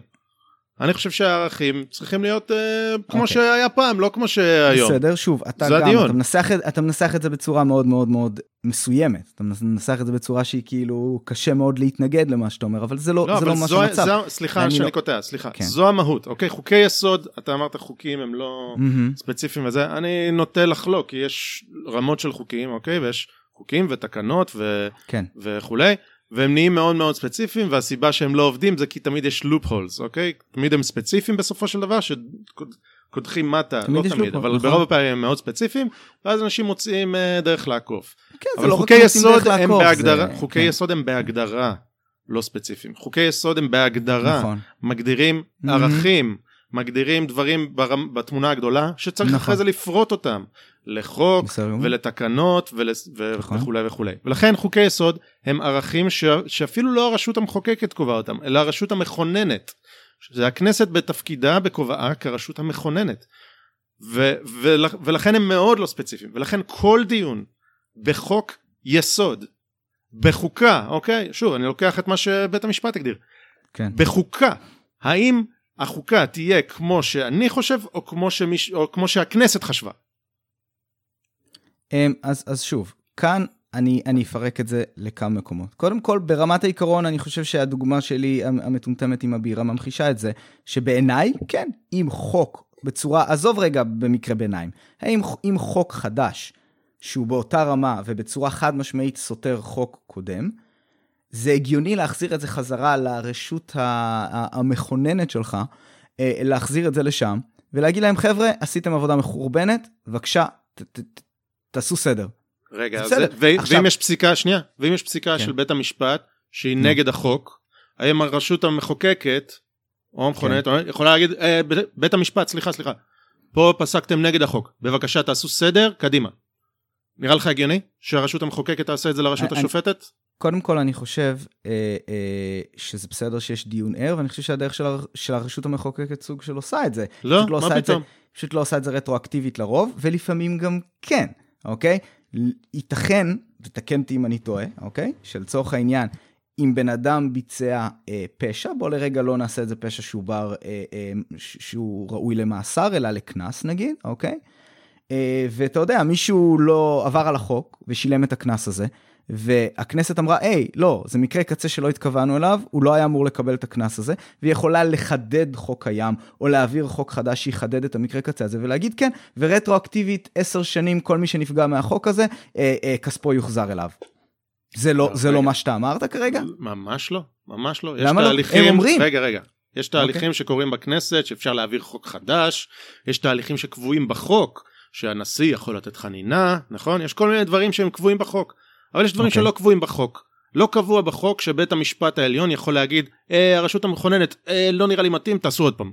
לא כתוב את זה בשום מקום בחוק. אתה דיברת, אתה דיברת על, אה, על אז... זה ש, שהמדינה, שהכל מותר אלא אם כן אסור. זה נכון לאזרח. לרשות מינהלית זה הפוך, הכל אסור אז, אז אלא אוקיי. אם כן מותר. אז פה, אז פה מרגיש לי שאתה מאוד מאוד מוטה אה, לכיוון בית המשפט, והשאלה שלי זה נגיד, אוקיי, לאחרונה היה במקרה, במקרה, אנקדוטה ש, שיצא לי להיתקל בה, ולא יודע מה אתה חושב על זה, ואני גם לא יודע כמה זה בתוקף וכאלה. וואלה, יצא לאחרונה אה, חוק, איסור צריכת זנות. אני חד משמעית נגד אה, החוק הזה, אני חושב שהוא חוק טיפשי ושהוא פוגע בעיקר בזונות. אה, זו דעתי בנושא, והמון המון חולקים עליי, אבל וואלה, אוחנה מסרב לחתום על צו שמאפשר לתת את הקנסות לצרכני הזנות. אוקיי? שר, שהוא עכשיו לצורך העניין, אתה יודע, הוא פקיד. לא, הוא, הוא, לא, פק... אה, הוא לא פקיד. הוא, הוא, הוא נבחר ציבור. הוא לא אוקיי, נבחר בוא... ציבור, כי בחרו אותו לכנסת, לא אה... להיות שר, היה ניתן, ועכשיו הוא גם לא חבר כנסת, אם הוא העביר את העניין הזה. נכון, אבל, אבל הממשלה שלנו היא, היא עדיין, זה אנשים שהם אז, מ- אוקיי. מייצגים את הציבור על ידי. מתוקף, היי. מתוקף הבחירות. מצוין, ורגע, מי ממנה שופטים, סליחה? מי? מי ממנה שופטים? קדימה, מי? מי, לא, מי, מי? לא רק... יש כל מיני ועדות לשופטים, זה לא חלק מלא יודע, כנסת, ממשלה, ועדות? זה המקום שבו אנחנו נשים שרשור שלנו. והשופטים, ו... שרשור כן. שלנו. שמראה חד משמעית שובל, אני, אני מניח שאתה לא מכיר, לא, שמי לא, שממנה פרקטית, שופטים, עקרונית, רגע, רגע, רגע, עקרונית, עזוב פרקטית. מי שממנה שופטים עקרונית כן. ופרקטית, זה מערכת המשפט. נשים פה שרשור, אני אומר לך, בחוק, אתה, מי אתה, ממנה אתה, שופטים? בחוק. בחוק יש ועדה, אוקיי, שיש ששייכת בה... ל... כן. ועדה שיש בה שלושה נציגים של בית המשפט העליון, שני אוקיי. נציגים של הממשלה, שני נציגים של הכנסת ושני נציגים של לשכת עורכי הדין.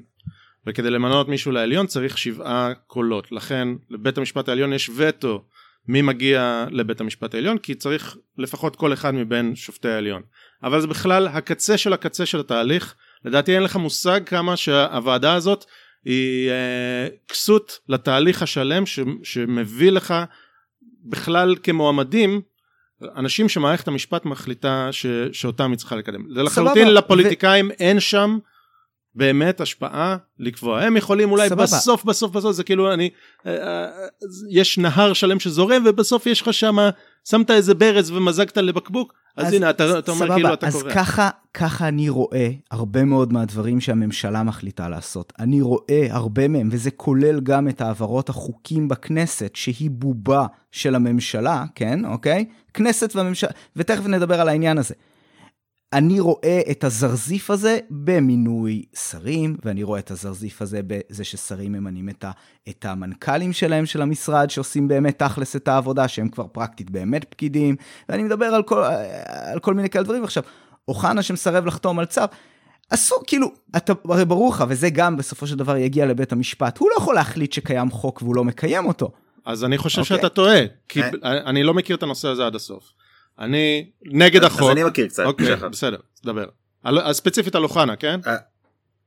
וספציפית במקרה הזה זה בדיוק כן זכותו כמו שכתוב בחוק שנחקק על ידי הכנסת, על ידי הכנסת שזה יקרה רק בתיאום של אה, עוד, עוד גורמים שיובילו לשיקום של אותן בנות וזה ממש כתוב שזה באחריות השר לחתום על זה והוא בוחר לא לחתום על זה כי לא נערכו בזה בהתאם אתה יכול לבוא בטענות לזה שהשר הוא חלק מהממשלה ועד עכשיו לא נערכו לזה כמו שצריך כן. חד משמעית אבל אה, ניתנה לו סמכות זה- זה מפורשות. לגמרי אוקיי, סבבה, אז שוב, אז. אני אמרתי לך, במקרה הפרטי הזה, יכול להיות שזה באמת בסדר, ושוב, אני לא, לא... אבל זה, זה ההבדל, זה כי, אני, כי אני גם נגד אבל- החוק, אני גם נגד החוק, ו, ואני גם אם בג"ץ היה עכשיו הולך ופוסל את החוק הזה, למרות שאני חושב שהחוק הזה הוא מטומטם, הייתי אומר שזה, ש, שזה חריגה מסמכות, שוב, תל, יש מקרים שבהם הפרוצדורה לא קרתה כמו שצריך, בסדר? נגיד החוק הזה היה עובר בקריאה אחת במקום שלוש קריאות, כן? זה נגד החוק, ואז בג"ץ צריך לפסול, לפסול את זה, כן?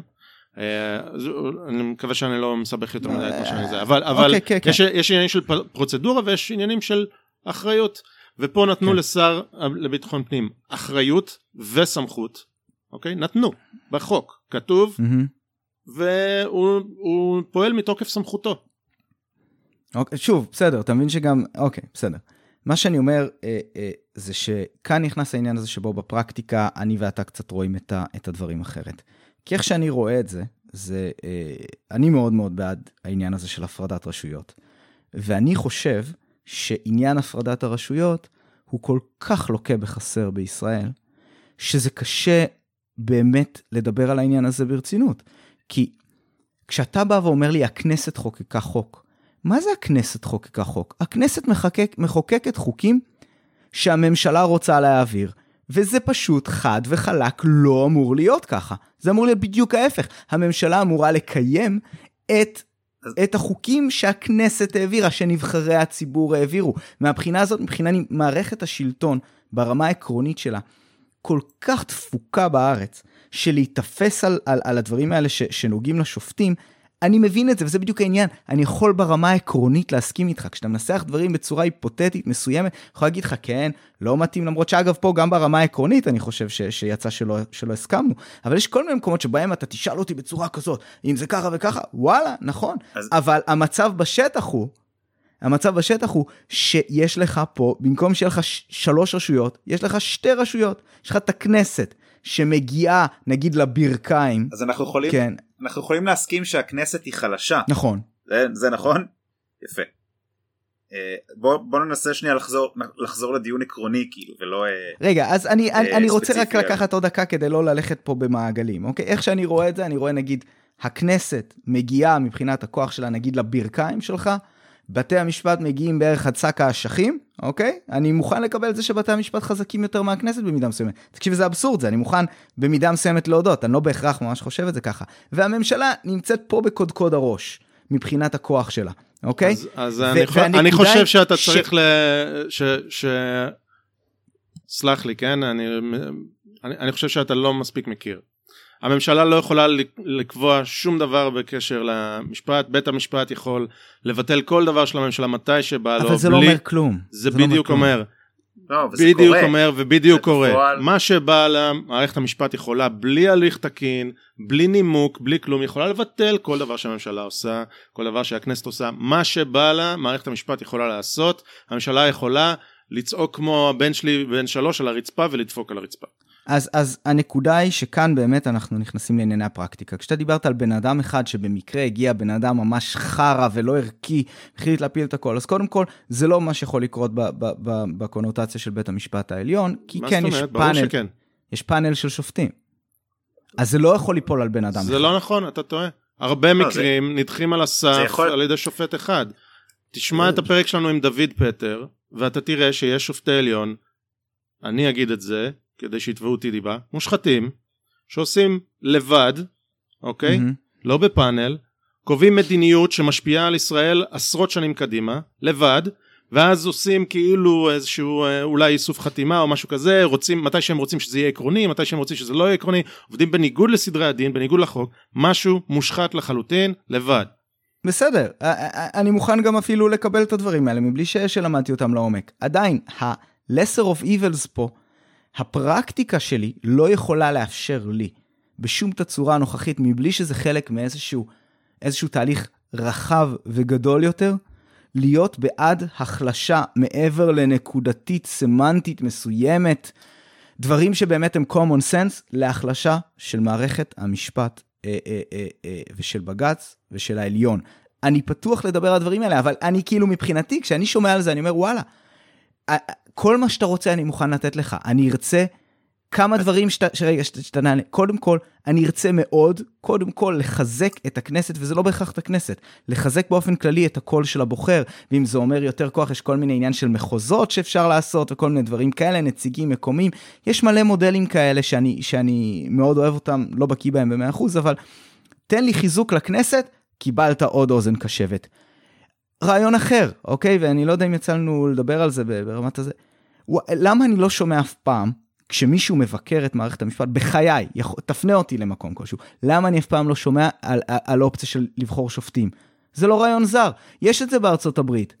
יש כל מיני בעייתיות בזה, ויש גם דרך לפתור את זה, אבל וואלה, כי נשמע שממה שאתה אומר, אם את בית המשפט העליון, לפחות, אתה יודע, זה לא, זה יכול להיות כמו בפריימריז, שאתה לא יכול לבחור סתם בן אדם מכל מקום, זה יכול לענות על דרישות מסוימות, יש לי מלא דברים ש, שלדעתי צריך להיות בכזה מצב, אבל לא, מדברים, בחירת אה, שופטים, מבקרי בסדר, המערכת אבל- מדברים על שיטת מינוי שופטים. אני לא. נתקל בזה, לא נתקלתי בזה באף כן, מאמר מדובר- אה, מדובר ביקורת, לחלוטין, אה, כן. אז אני לא יודע, יכול להיות ש- של הבקיאים ממש, לי לא יוצא לראות את זה אף פעם באותו משפט. למה התלונה היא לא, צריך, כאילו, למה זה כאילו צריך להחליש את אה, אה, בג"ץ, צריך לעצור את בג"ץ, צריך חוק עוקף בג"ץ, למה במקום חוק עוקף בג"ץ, למה שלא פשוט תטפלו בזה ברמה יותר עקרונית, תגידו, שובל. חוק בחירת שופטים. שובל, פתרת את תן איזון הבעיה, אחד, השופטים יהיו תן איזון דמוקרטיים. אחד שיש בין רשויות על- על בית המשפט. רגע, שנייה, שחר, שנייה. ש- אבל זה שוב, זה זה שנייה, שאלה לפני- קצת אחרת, תכף נדבר על זה. לפני האיזון כן. וזה, זה- בוא נחזור שנייה לדברים עקרוניים, מה ש- מה שדיברת עכשיו, אבל אתה, אמ, אתה בעצם יכול לקבל את זה שאפילו אה, ראש ממשלה שהוא נבחר על ידי הציבור וכל הזמן תחת זכוכית מגדלת, כן, והוא צריך, והוא צריך את הקול שלנו שוב בפעם הבאה, זה בן אדם שיכול להיות מושחת, אתה מסכים איתי? חד נכון? משמעית.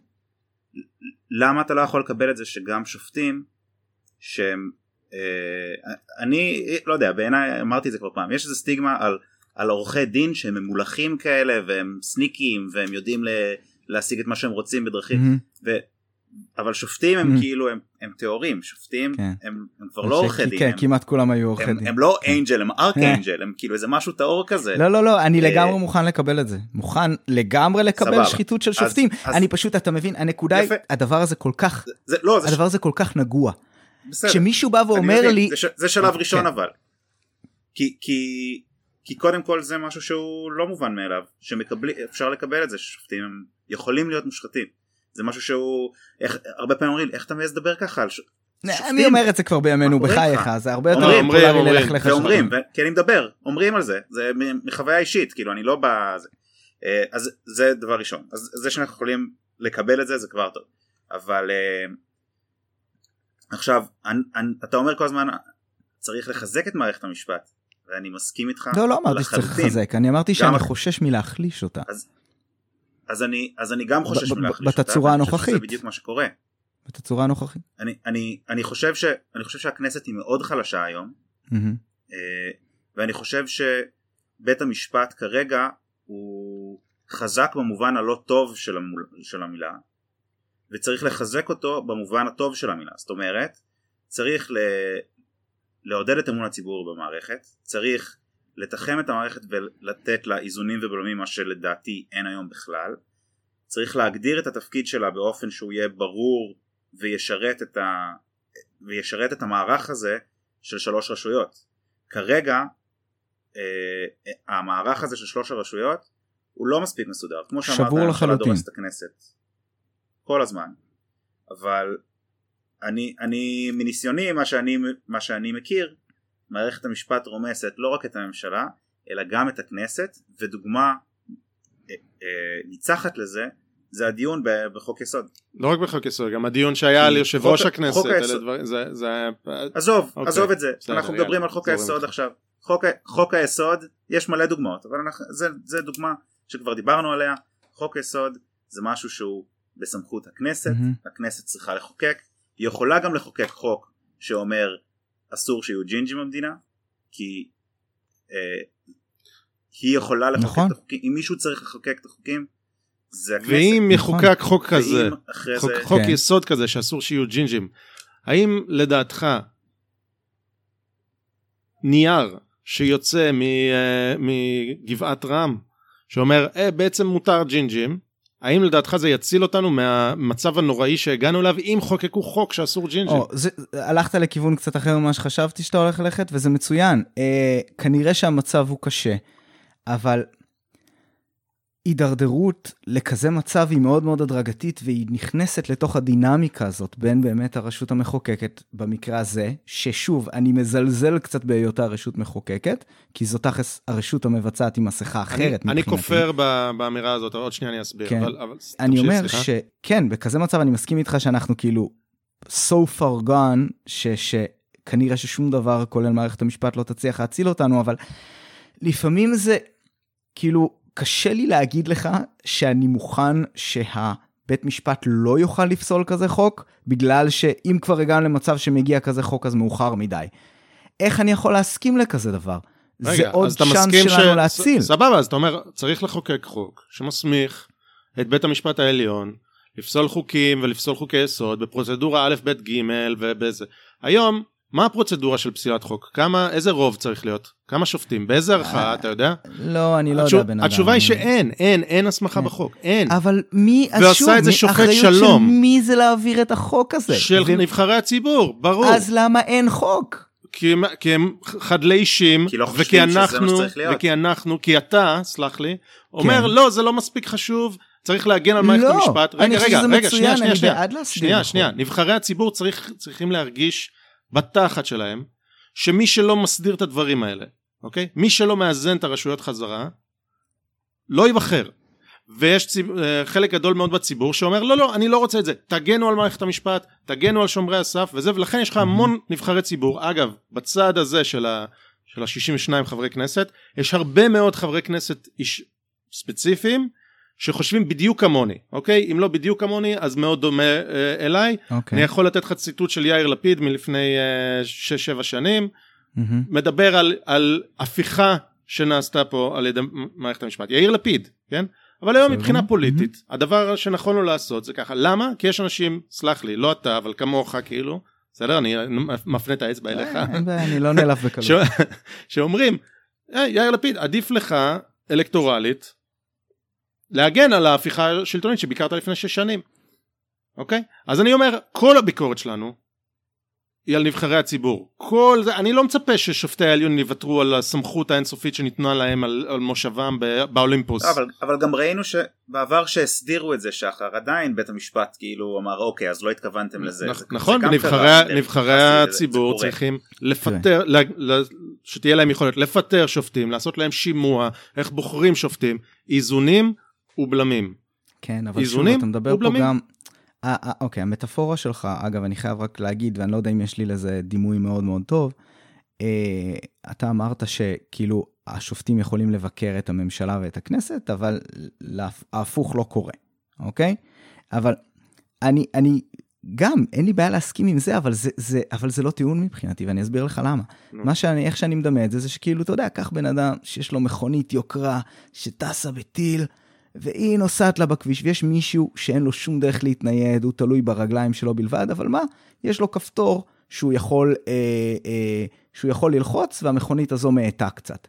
עכשיו אתה תגיד, מה? זה לא הוגן, לבן אדם הזה יש את הכפתור, ולאיש במכונית אין כפתור שיכול לעצור אותו. כן, אבל לאיש במכונית יש את המכונית המטורפת הזו שטסה במהירות. ולאיש שמתהלך לו ברחוב וזה, אין את הדבר הזה. אז, אז מטאפורה לא כאילו... טובה. לא, אני, אני חושב שמהבחינה הזאת, כאילו... רגע, אני אגיד לך מה המטאפורה, אני אבנה הממשלה על שלך. יכולה לעשות דברים. אני אבנה על שלך. הממשלה עושה דברים. אני יודע, אני אבנה על המטאפורה שלך ואני אסביר לך כל מה מה שיש המטאפורה לבית הנכונה. המשפט זה, זה, את ה, זה את הלפקח על זה. אין בעיה. זו המטאפורה הנכונה. מכונית מרוץ נוסעת והכל על כביש, והבן אדם עם הכפתור זה לא כפתור של להאט, זה כפתור שמפצל את הכביש, או לא, יודע מה, אה, מעכל את הכביש. ואני, ואני עם הכפתור יכול לעכל אותו רוורס, אתה יודע, לעכל אותו 180 מעלות, לעכל אותו זה, המכונית רוצה להגיע לאנשהו, ואני רק Mhm. עם כפתור יכול למנוע ממנה להגיע לאנשהו איך שבא לי, יכול לגרום לה ללכת הפוך לאן שהיא רוצה. כי היא לא יכולה, זה, זה, זו המטאפורה. כי מערכת אוקיי. המשפט יש לה יכולת לעכל את הכביש אה. איך שבא לה, לבנות כביש, להפוך את הכביש לכביש עפר, להפוך את זה סבבה. למסילה, מה שבא לה יכולה לעשות, זה כפתור קסם. אוקיי, אז קודם כל ברמת העיקרון, אני, גם אם אני אקבל את המטאפורה שלך, אני חושב שהנקודה שלי עדיין בתוקף, וזה אומר שבסדר, אבל ברור שמי שעם המכונית לא יהיה לו את אותו כוח לכיוון השני, כי פשוט לאחר אין מכונית, אוקיי? אז, אז זה עדיין בתוקף, ואני גם לא לגמרי לא, מסכים לזה, אבל כי- המכונית נמצאת במרוץ כרגע, אוקיי? כי איך שאני רואה ו- את זה... ו- ואם לא תנצח במרוץ, אז אנחנו Mhm. נבוא בטענות לנהג, לא נבוא בטענות לזה עם הכפתור. אה, בסדר, שוב, אני, אני גם, גם, אני יכול לקבל את זה שהמטאפורה שלי לא מושלמת, גם שלך, אני חושב, לא, לא בדיוק יושבת שם, אבל מה שאני אומר זה שעדיין איך שאני רואה את זה, איך שתרצה להציג ולעשות את הדמוני- את הדמוניזציה הזאת אה, לעליון ולבג"ץ, אני באמת לא חושב שהם מסוגלים באמת לקבוע את הדבר הזה, ואני חושב שרוב הדברים שנופלים בבג"ץ היום מראש תוכננו ליפול בבג"ץ כחלק מאיזשהו תהליך תעמולתי. שזה, והדברים- גם, שזה גם משהו רע מאוד שאנחנו רוצים לתקן. אם. כן. אם אנחנו מאפשרים לנבחרי הציבור לתת מס שפתיים, למרות שאני ממש לא בטוח שזה המצב, אוקיי? אה, אבל אם אנחנו נותנים לנבחרי הציבור יכולת לעשות תעמולה ולהאשים את בג"ץ, זה גם רע מאוד, אה, לא? זה רע מאוד ממש, כן, נכון. זה כלי, זה כלי רע מאוד, ואני מסכים שצריך לתקן אותו. ומעבר לזה, גם שוב, באמת, במספרים, בג"ץ באמת פסל מעט מאוד חוקים, ואיפה שזה הוחזר לשולחן הכנסת, אוקיי? זה, זה גם, כל כזה דבר, אוקיי? ו- ולחוק יסוד, אגב, לא חייבים באמת רוב של 60 ומשהו אה, חברי כנסת, עד כמה שאני יודע, אפשר גם להעביר אותו ברוב נכון. קטן. זה משהו ש- שאני הופתעתי מאוד כשאני קראתי. ו... וזה מה שקרה עם החוק הישן שחוקק ועליו אתה אני- מסתמך בשביל לבטל אני, את החוק אני, החדש אני מסכים, ב... אני, אני מאוד בן אדם שהיה שמח אם הייתה חוקה ואם הייתה איזושהי הסכמה קצת יותר יש. חוקה, אתה לא יודע, אבל יש חוקה. כן, חוקה, בסדר, אני מסכים איתך שזה לא חוקה מישהו החליט אמיתית. שיש חוקה. תקשיב, בן אדם, שוב, ברמה העקרונית אני מסכים איתך על כל כך הרבה פה. על כל כך הרבה, אבל אני לא יכול לזוז מילימטר כשהטיעון הזה כל כך נגוע. אז כי אתה לא מי מסכים שעומד בכלל. שם, מי שעומד שם ו- ו- ומניע את ההגה, זה לא סתם, זה לא יושבים לך שם אנשים אומרים, מבחינה דקדוקית משפטית, מה שקורה פה הוא לא בסדר, מבחינת שלטון, מבחינת אזרחות, אתה יודע, שיעורי אזרחות, מבחינת כל מיני כאלה, מציק להם מאוד ברמה העקרונית, לא, אלא אנשים עם אינטרסים צרים, בן אדם שעומד פה אה, עם אפשרות אמיתית. אה, אה, אה, להיכנס לכלא, בן אדם שיש לו המון המון כוח שמוביל את הדבר הזה. רגע, אוקיי? עברנו לדבר על ביבי. אנחנו במידה מסוימת, ומערכת שלמה ש- שעומדת שם ותומכת ביכולת שלו אה, אה, לעכב את הדבר הזה ולמנוע את זה, וביכולת שלו, אתה יודע, למנות לעצמו, למנות את הפרקליט ש- ש- ש- ש- שבכלל יצא נגדו, כאילו דברים אבסורדיים, שיכול להיות שהחוק מאפשר, אבל ברור לכולם שהחוק לא אמור לאפשר. שובל, סלח לי, אוקיי. אתה אומר הרבה דברים לא נכונים, אבל אני לא יודע מאיפה אוקיי. להתחיל. אבל, אבל, אה, אז- אה, רגע, אני- וכשהכל- אני אומר, אני אומר, אם היינו ניגשים לזה ממקום טהור, של להנדס עכשיו מדינה חדשה ואיך צריך להיות, אני ואתה כנראה היינו מסכימים הרבה מאוד. אני, זהו, אני מנסח את זה בצורה קצת יותר ברורה. אם אני ואתה היינו עכשיו מתכננים מדינה ואת, ה, אה, אה, ואת המערכות שלה ואת הרשויות שלה, כנראה שבכל מה שנוגע לכוח של שופטים ואיך הם ממונים וכל מיני כאלה, בטח היינו מגיעים למלא מלא מלא הסכמות. אבל זה אולי, לא אבל זה. לא העניין. אנחנו לא מתחילים עם דף חלק, אנחנו יש לנו פה מטען שובל, זה לא מאוד העניין. מאוד גדול. העניין הוא- ואפרופו, אפרופו שמרנות, רגע, אני אסיים משפט אחד אחרון. אפרופו שמרנות, ואיך שזה נוגע לשמרנות, כן, אני חושש משינויים בנושא הזה, מבלי לבצע טיפול שורש עמוק יותר למערכת השלטון בישראל. זה הכל. אני חושש מזה, כי אני חושש מהאנשים שרוצים להעביר את זה. אני חושש שאנשים שבאים ואומרים, זה לא בסדר שהם פסלו את החוק הזה, ואפילו אם ברמה העקרונית אני אגיד, וואלה, כן, על פניו נראה שזה לא בסדר שהם פסלו את החוק שלהם. וואלה, על פניו נראה שבאמת ליאת בן ארי יש לה חריגות בנייה גם. וואלה, נכון, אני מסכים, צריך לקנוס אותה על זה. כל מיני כאלה דברים. אני יכול להסכים עם זה, אבל עדיין אני אפחד לתת להם את הכוח של להחליש את מערכת המשפט בסיטואציה הנוכחית ואיך שה, שה, שהשלטון והרשויות בנויות בתצורה הזאת. זהו, כאן העמדה שלי. אני... זה לא עקרוני, זה באמת עניין אז, פרקטי. אז אני חושב, אני חושב ש... אה, מי ששמרן מבינינו זה דווקא אני ושחר. כן, כן, זה, זה קלאסית, אתה. קלאסית זה נכון בגלל... להציג את זה בצורה לא, הזאת, אני, אני עשיתי אני פה טוויסט. לא מדבר קלאסית, אני מדבר ספציפית במקרה הזה, בגלל שההפיכה קרתה כבר, mm-hmm. אנחנו רוצים להחזיר את המצב לקדמותו. רגע, אבל, אבל, אבל שובל במקרה הזה שמרן. הפיכה. אבל ש, שובל במקרה הזה שמרן, שמרן אני רוצה לשמר כן. את המצב הקיים, בסדר. מה שקורה פה בזירה הפוליטית לא מספיק טוב, אני שמרן. זה okay. לא אוקיי. שמרן. אבל, אבל זה, אנחנו, זה, אומרים כן. ש... אנחנו אומרים שקרה פה משהו... זה נגיעה של שמרנות כן. מהעניין הזה. הייתה פה הפיכה, וזה, וזה נקרא הפיכה. Okay. אוקיי.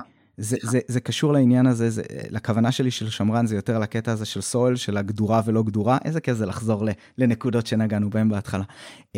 אה, שמבחינה הזאת אני רואה את עצמי בצד של הגדורה, אפילו שנכון ללפני 20 ומשהו שנה, 30 שנה, לא יודע כמה זה כבר, אה, אה, אה, זה כאילו הצד הלא גדור. אבל אני עכשיו כאילו חושש, כי אני חושב שיש כל כך הרבה... אתה בצד הלא גדור, חביבי. לא שמת לב, אתה מחוץ לגדר. אוקיי, שוב, אז... אז אתה מחוץ לגדר כי אתה אומר, אתה מחוץ לגדר כי אתה אומר, אני צריך אנשים שאין לי שום שליטה עליהם, ואני לא יודע את השמות שלהם, אני, בוא נעשה תחרות כאילו כמה שופטי עליון אתה יודע לציין אותם בשמם, אני מניח שמעט, או לזהות את פרצופם, אנשים שאני לא מכיר אותם, לא בחרתי אותם, אני לא יכול אה, לתת עליהם ביקורת, אני לא יכול לפטר אותם, אני לא יכול כלום, אני צריך שהם ישמרו עליי כי הם טובים יותר מהאנשים שלציבור יש שליטה עליהם, אז אתה מחוץ שוב, לגדר. אתה ברמת, אתה שוב נמצא בתוך רמת העיקרון, ברמת העיקרון ברור לי שהמצב הזה הוא לא בסדר. אנחנו מסכימים שהמצב הזה הוא לא בסדר.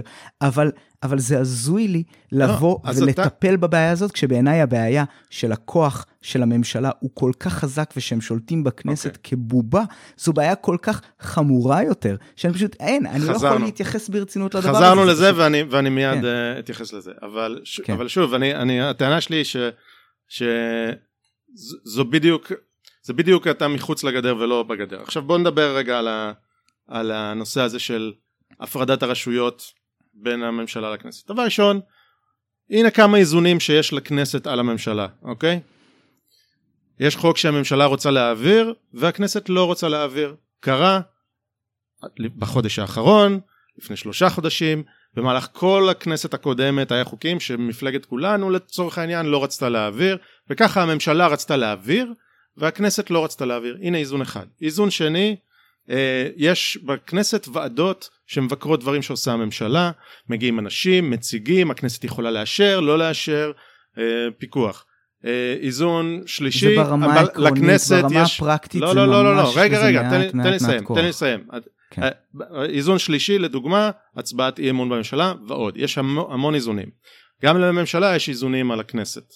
אוקיי, על ידי זה שהיא לצורך העניין יכולה לקבוע פחות או יותר את סדר היום, אה, את סדר ההצבעה, על ידי זה שבאמת יש להם מקומות שיש להם יותר כוח, על ידי זה שהם יכולים לתת צווים מנהליים שאחרי זה נתונים לביקורת הכנסת אבל היא יכולה לעשות דברים מהר וכולי. הטענה שהכנסת היא זרוע של הממשלה היא טענה פשוטה ולא נכונה. אני מסכים שהכנסת היא חלשה מדי בישראל, חד משמעית חלשה מדי, מעט מדי אנשים, מעט מדי כוח, אין להם יכולות uh, שצריכות להיות להם ויש בפרלמנטים אחרים. מסכים, צריך לחזק את הכנסת. אבל לטעון שהממשלה היא המחוקקת והיא משתמשת בכנסת כבובת גרב, זה פשוט לא נכון. ואני מציע לקרוא את המאמר שנשים פה קישור של גיל ברינגר, הממשלה המחוקקת בשילוח, לראות כמה זה לא נכון. ושוב, תסתכל מה היה בחודשיים האחרונים. ועדה בכנסת עושה דברים בניגוד לדעת הממשלה. עושה דברים בניגוד לדעת הממשלה, ועדת קורונה. שוב, אוקיי? אנחנו במצב מאוד מאוד מוזר. רגע, לא, לא, זה בכלל לא חריג, זה בכלל לא חריג, סלח לי, זה קורה כל הזמן, אני אומר לך, תקרא וזה. עכשיו, אחרי שאמרתי את זה, ברור שאגב אנחנו בשיטה פרלמנטרית לא שיטה נשיאותית שם בשיטה האמריקאית שאנחנו מכירים אותה אז יש הרבה הפרדת הרשויות היא הרבה יותר מובהקת mm-hmm. כן אבל גם לקונגרס יש הרבה הרבה יותר כוח באופן כללי מול כל הרשויות והשיטה הפרלמנטרית שלנו היא מאוד מאוד דומה למה שיש בבריטניה, עם הבדלים, וכן, גם בבריטניה הפרלמנט קצת יותר חזק, אבל, אבל ככה זה עובד בשיטה פרלמנטרית, שהכנסת כן, מנוהלת על ידי הקואליציה. להגיד ככה זה עובד, זה לא, אז, זה כמובן אז... לא, לא מספיק טוב מבחינתי. רגע, כן? אז, עכשיו, אז עכשיו אני אומר, אוקיי, הכנסת חלשה, מה הפתרון? הפתרון הוא לקחת אה, מועצת חכמים, שתגן על הכנסת מפנינו ומפני הממשלה ומפני כולם, ותוכל לעשות מה שהיא רוצה, אוקיי? ותוכל, ו, ולא תהיה עליה ביקורת, ומועצת החכמים תדאג ש, ש, אה, שככה אנחנו נשמור על איזון בין הכנסת לממשלה. מי מאזן את מועצת החכמים? אני שואל אותך עכשיו שאלה, וסליחה שאני במונולוג פה די ארוך. לא, תן לא. איזון אחד, אחד, כן. שיש על מערכת המשפט. איזון אחד. אני מאמין שכל דבר שיהיה לו רוב מספיק גדול בכנסת, שיהיה לו רוב מספיק גדול וברור בכנסת, ניתן לעשות כל מה שהם רוצים ושום שופט לא יוכל לפסול את זה.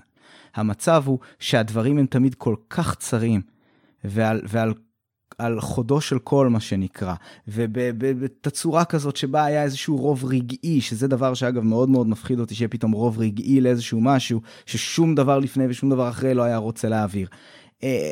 אז כמו, כמו להחליף יושב ראש כנסת, תגיד, רוב רגעי. אתה יכול להגיד, אתה יכול להגיד שאני נאיבי בהקשר הזה. ואגב, בכל הדברים האלה אני, אני, אני לא בקיא מספיק, אבל אני אומר לך, אני די בטוח שאם אתה תיכנס ותנסה לקרוא ולהבין את החוקים ומה קורה וממשלת מעבר וכל מיני דברים בסגנון הזה, זה ייפול בתוך התחום האפור. זה ייפול במקום שבו ניתן לפרש את זה לשני הצדדים. שובל, אתה אומר, הכנסת, מה שהיא רוצה בחוק של, ברוב של 61 היא יכולה לעשות. אז דבר ראשון, יש הרבה תקדימים שאומרים שזה לא נכון, כי בית המשפט זה, אבל נניח שזה נכון. אתה אומר אבל, אני לא רוצה שזה יהיה, אוקיי?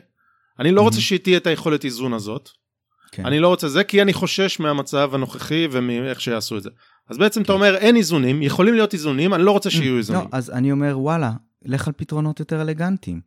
לך על בחירת שופטים, למה לא, לא להעביר בחירות שופטים? בסדר, אני בעד, אבל זה נחשב, okay. אוקיי. כ, זה נחשב כמתקפה על שלטון החוק. אני אומר, עזוב, עזוב, שובל, מה צריך להיות, אפשר לדבר.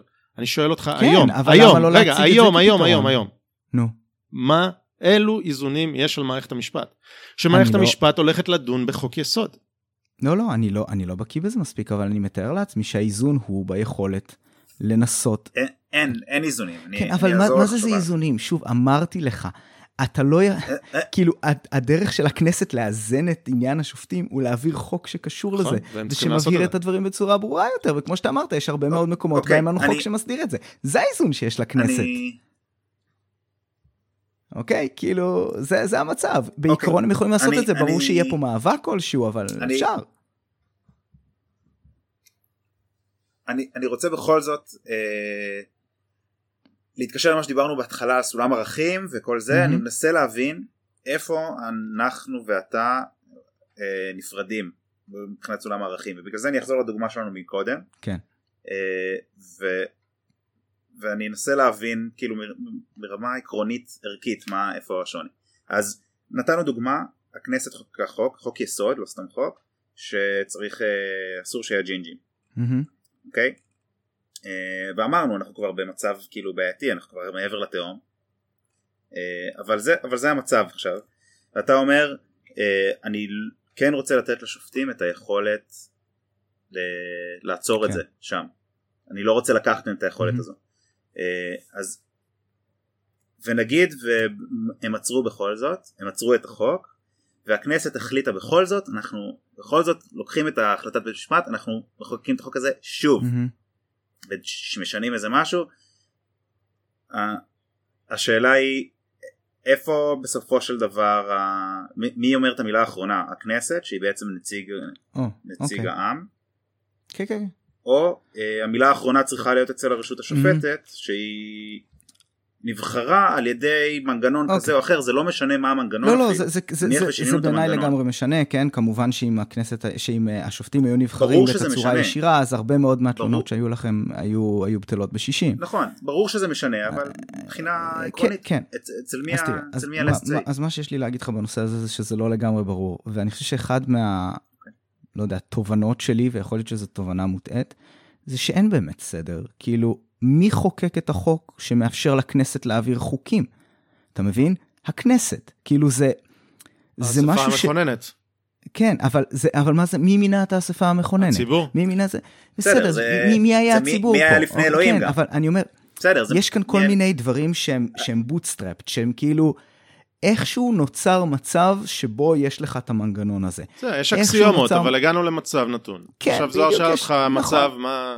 אז קודם כל אני שמח שאתה אמרת את זה, כמו שאתה אמרת, יש אקסיומות ויש מצב נתון. אני אומר שיש מצב נתון, ואני חושב שלשנות את המצב הנתון באופן כללי זה משהו שצריך לגשת אליו בזהירות, וגם תוך בחינת ה- ה- ה- ה- האינטרסים של אנשים לשנות את המצב הקיים הזה, כי זה ממש נכון. לא נקי מאינטרסים, לא לפה ולא לפה. אגב, אני מוכן לקבל את, ה, את שני הצדדים של הדבר הזה, אבל אוקיי. אני אומר, מבחינתי לצורך העניין באמת פתרון אלגנטי, מצטער שאני חוזר לזה, זה להעביר איזשהו חוק של בחירת שופטים. זה הרבה מאוד מהדברים, זה, זה יעביר לך. חיזוק הכנסת באיזושהי תצורה, סתם, אני זורק, הכי שטות בעולם, ברור לי שיש לזה מלא טיעונים, הצבעות אנונימיות לחוק. נגיד אם אתה תיתן הצבעה אנונימית לחוק, שלא מאפשר נגיד את הקיום של משמעת קואליציונית וכאלה, כן, אתה סוג של תשנה פה את הכל, אבל וואלה, נבחרי הציבור מצביעים לחוקים שהם חושבים שהצביעו. תעשה בחירות דברים ש- ישירות יש שבהם... דברים שהם אנונימיים בכנסת. כן, אוקיי. בחירות ישירות, שבהן בסדר. אתה בוחר את חברי הכנסת תוך כדי שאתה מצביע גם למפלגה, דברים כאלה יחזקו יותר את הכנסת, כי כרגע היום, אתה יודע, מישהו שמצביע לליכוד ומאפשר להכניס את מקום 35, לא בהכרח מעוניין שמקום 35 הוא לא מכיר אותו בכלל להיכנס, הוא פשוט רוצה לתת יותר כוח לליכוד, ומקום 35 הגיע לשם בדרך כזו או כזו או לא כזו, וכי הוא במקרה שהיה, הגיע מאיזושהי עיירת פיתוח, ולכן הוא מקודם בזה, או שהוא צעיר, או כל מיני כאלה דברים. אז העניין הזה של נבחרי הציבור פה גם, כשאתם אומרים שהציבור בחר את הכנסת, גם זה מגיע הרי עם כוכביות, נכון? כי יש כל מיני מקומות בהם, אוקיי, טכנית אולי הציבור בחר, אבל כל מיני החלטות קטנות בדרך, עם מה שאתה אמרת על המשפך הקטן שמטפטף בסוף, זה לא ממש ככה. כן, ברור לי שלציבור יש say, אבל, אבל כל הדברים האלה, יש כל כך הרבה מקומות ש, ש, שאפשר לתקן אותה, אה, אותם, ואני הייתי יותר רוצה לשמוע את, ה, את הרעיונות האלה, לפני שממהרים לבוא ולהגיד כמה מערכת המשפט היא, היא מחורבנת, שאני מוכן להסכים עם זה, פשוט... אוקיי. אני לא חושב שניתן לתקן את החרבון הזה מבלי לעשות איזשהו פתרון שהוא מקיף יותר. אז, אז אולי צריך להביא לך אוקיי, לראות אז- באמת את הסט פתרונות שמציעים, לא רק את הבעיות, אבל, אבל אולי, אבל חלק מהבעיה זה שאנחנו לא מסכימים על הבעיות, אתה מבין? אה, יש לי שאלה. רגע, אז תסיימו רגע, שנייה, משפט ואז תן אני לי- אשאל עוד שאלה. כן, אני רוצה לסיים את, ה... את מה שהתחלתי מקודם. אה, אז, אז אתה לא אמרת, אבל אני כן חושב שמי שצריך שיהיה לו את המילה האחרונה זו הכנסת, חד משמעית בעיניי. אה, כי על זה יש לנו בתור עם יותר שליטה ואנחנו צריכים להכתיב, אנחנו בתצורה יכולים, מסוימת אני מוכן לקבל את ההצהרה הזאת. אני פשוט לא בטוח סבבה. שניתן לייצר עכשיו- מצב שבו... ש- שבו זה יהיה מספיק ברור, כאילו, קח- הכל קח- נמצא, קח אנשים, אתגר, זה תלוי באינדיבידואלים. קח אתגר, תגיד לי באיזה מדינה המצב הוא אני אחר. אתן לך אתגר אחר. תן לי מצב כלשהו בהיסטוריה שהפיכה שלטונית נעשתה על ידי בתי המשפט, לא בסיוע בתי המשפט, אוקיי? להיות משת"פים זה אחרת מאשר לגרום לזה, שבו שופט של בית משפט הפך להיות השליט. שבו הוא הצליח לקחת את הצבא מאחוריו, שהוא אה, דבר- הצליח להיות דבר הדיקטטור ראשון, בעקבות דבר זה שהוא היה ראשון, שופט. חומייני, אוקיי, הוא סוג של שופט דתי, אייתולה, זה זה, מה זאת אומרת? אתה, זה שזה משפט מערבי ולא משפט שיעי, זה, זה מה שמשנה? זה לא משנה. זה אחרת, זה אוקיי? לא מערכת זה, משפט, זה זה לא... חד משמעית אותו דבר, זה מערכת יותר ותיקה ועם יותר מסורת. זו מערכת שיש לה סט זו כללים. פרשנות מאוד חוקי. מאוד מאוד מאוד אה, אה, רופפת אה, לדבר אה, הזה. אה, אוקיי, ברור לך למה אני התכוונתי. לא, אז, אני אומר לך שברמה העקרונית זה אותו דבר. יש סט חוקים, מערכת, והנה לקח מישהו את השלטון מראש המערכת הזאת, אוקיי? סט החוקים הזאת שהיא מכריעה. יכול להיות, שוב, אני לא. בקיא מספיק בדיוק בהגדרה של מי ומה ואיך הגיע חומייני, אבל הכוונה, מבחינתי זה הרבה יותר הגיוני שהוא כאילו כמישהו מבחוץ, ומישהו אה, מבחוץ שתפס את השלטון, זה אחרת. גם הנאצים אוקיי. הסתייעו בבית המשפט הגרמני, שנתן. לגיטימציה לשלטון Mhm. שלהם. נכון, בסדר, ו- אבל זה, שוב, ו- זה זה אחרת, זה כאילו... אבל, אבל בישראל, בישראל זה מה שקרה, אתה לא שמת לב. אבל זה עשו? הפיכה, רגע, שנייה, הפיכה שחר, חוקתית. רגע, שנייה, אבל זה- זה לא אותו דבר, זה לא זה דיקטטור לא הכינוי שלי. שעלה. זה לא הכינוי, זה לא מה? זה לא הדיקטטור שעלה, אני- זה לא היטלר שעלה, וזה לא מוסוליני שעלה. נכון, וזה זה לא אנשים יותר נחמדים עם גלימה. האלה. זה אנשים יותר כן. נחמדים. אבל, וזה לא קשור, להם גם הם. טובות, אבל, אבל זה רגע, לא רק העניין של כוונות טובות, שנייה. זה לא אותו דבר, שובל. להיות ראש ממשלה ולהיות שופט זה לא אותו דבר. זה הרבה ולהיות יותר, זה הרבה כל יותר חמור. במקרה שלנו. אבל זוהר, יאללה, דבר שנייה. אתם, אתם, אתם מקשים עליי. אה, עכשיו ש- אני רוצה לקחת את הסצנריו ההפוך כן שבו אה, הכנסת מנסה לח- לחוקק משהו ובית המשפט שוב ושוב אה, Mhm. עושה מונע ממנה כן ובעצם אה, אצלו המילה האחרונה שוב אוקיי.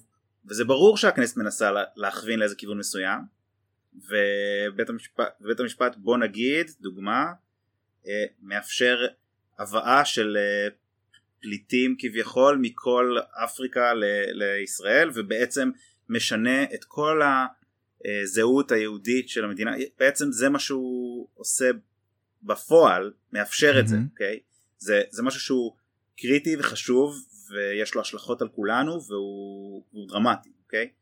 אה, ו, ופה אצלנו כרגע say הוא אצל בית המשפט. פה אתה רואה נגיד במקרה, זה מקרה באמת אה, עכשווי ש, שקורה. פה אתה רואה אבל ש, אוקיי, שיש לבית מבחינה- המשפט say למרות שזה אה, אני לא מספיק בקיא בשביל להגיד, אני יכול לראות מצב שבו מבחינת לתת אה, אה, מעמד של פליט אז- ובדברים האלה, הגיוני שהדבר הזה יהיה נידון בבית משפט, אבל אתה. יודע מה, רגע, יש לי תשובה לשאלה אחרת שלך, למי המילה האחרונה? בוא נחשוב קצת מחוץ לקופסה, למה לא משאל עם?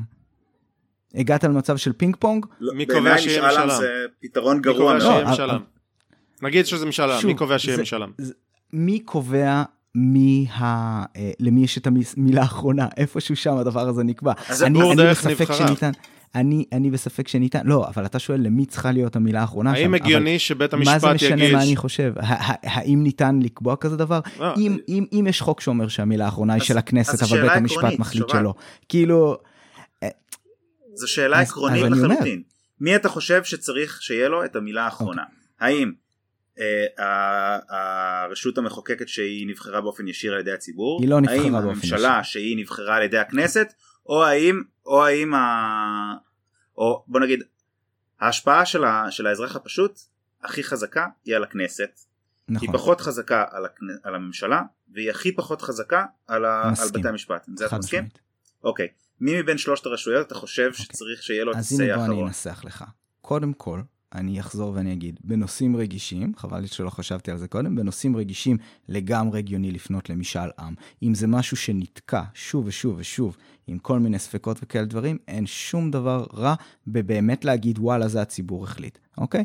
הדבר השני, אני חושב ב- שמשאל עם זה גרוע ואני חושב שבחירות זה סוג של משאל עם. אז, אז, אני לא, אוקיי. אז אני לא מסכים, ואני אשמח לשמוע למה אתה חושב שמשאל עם זה גרוע.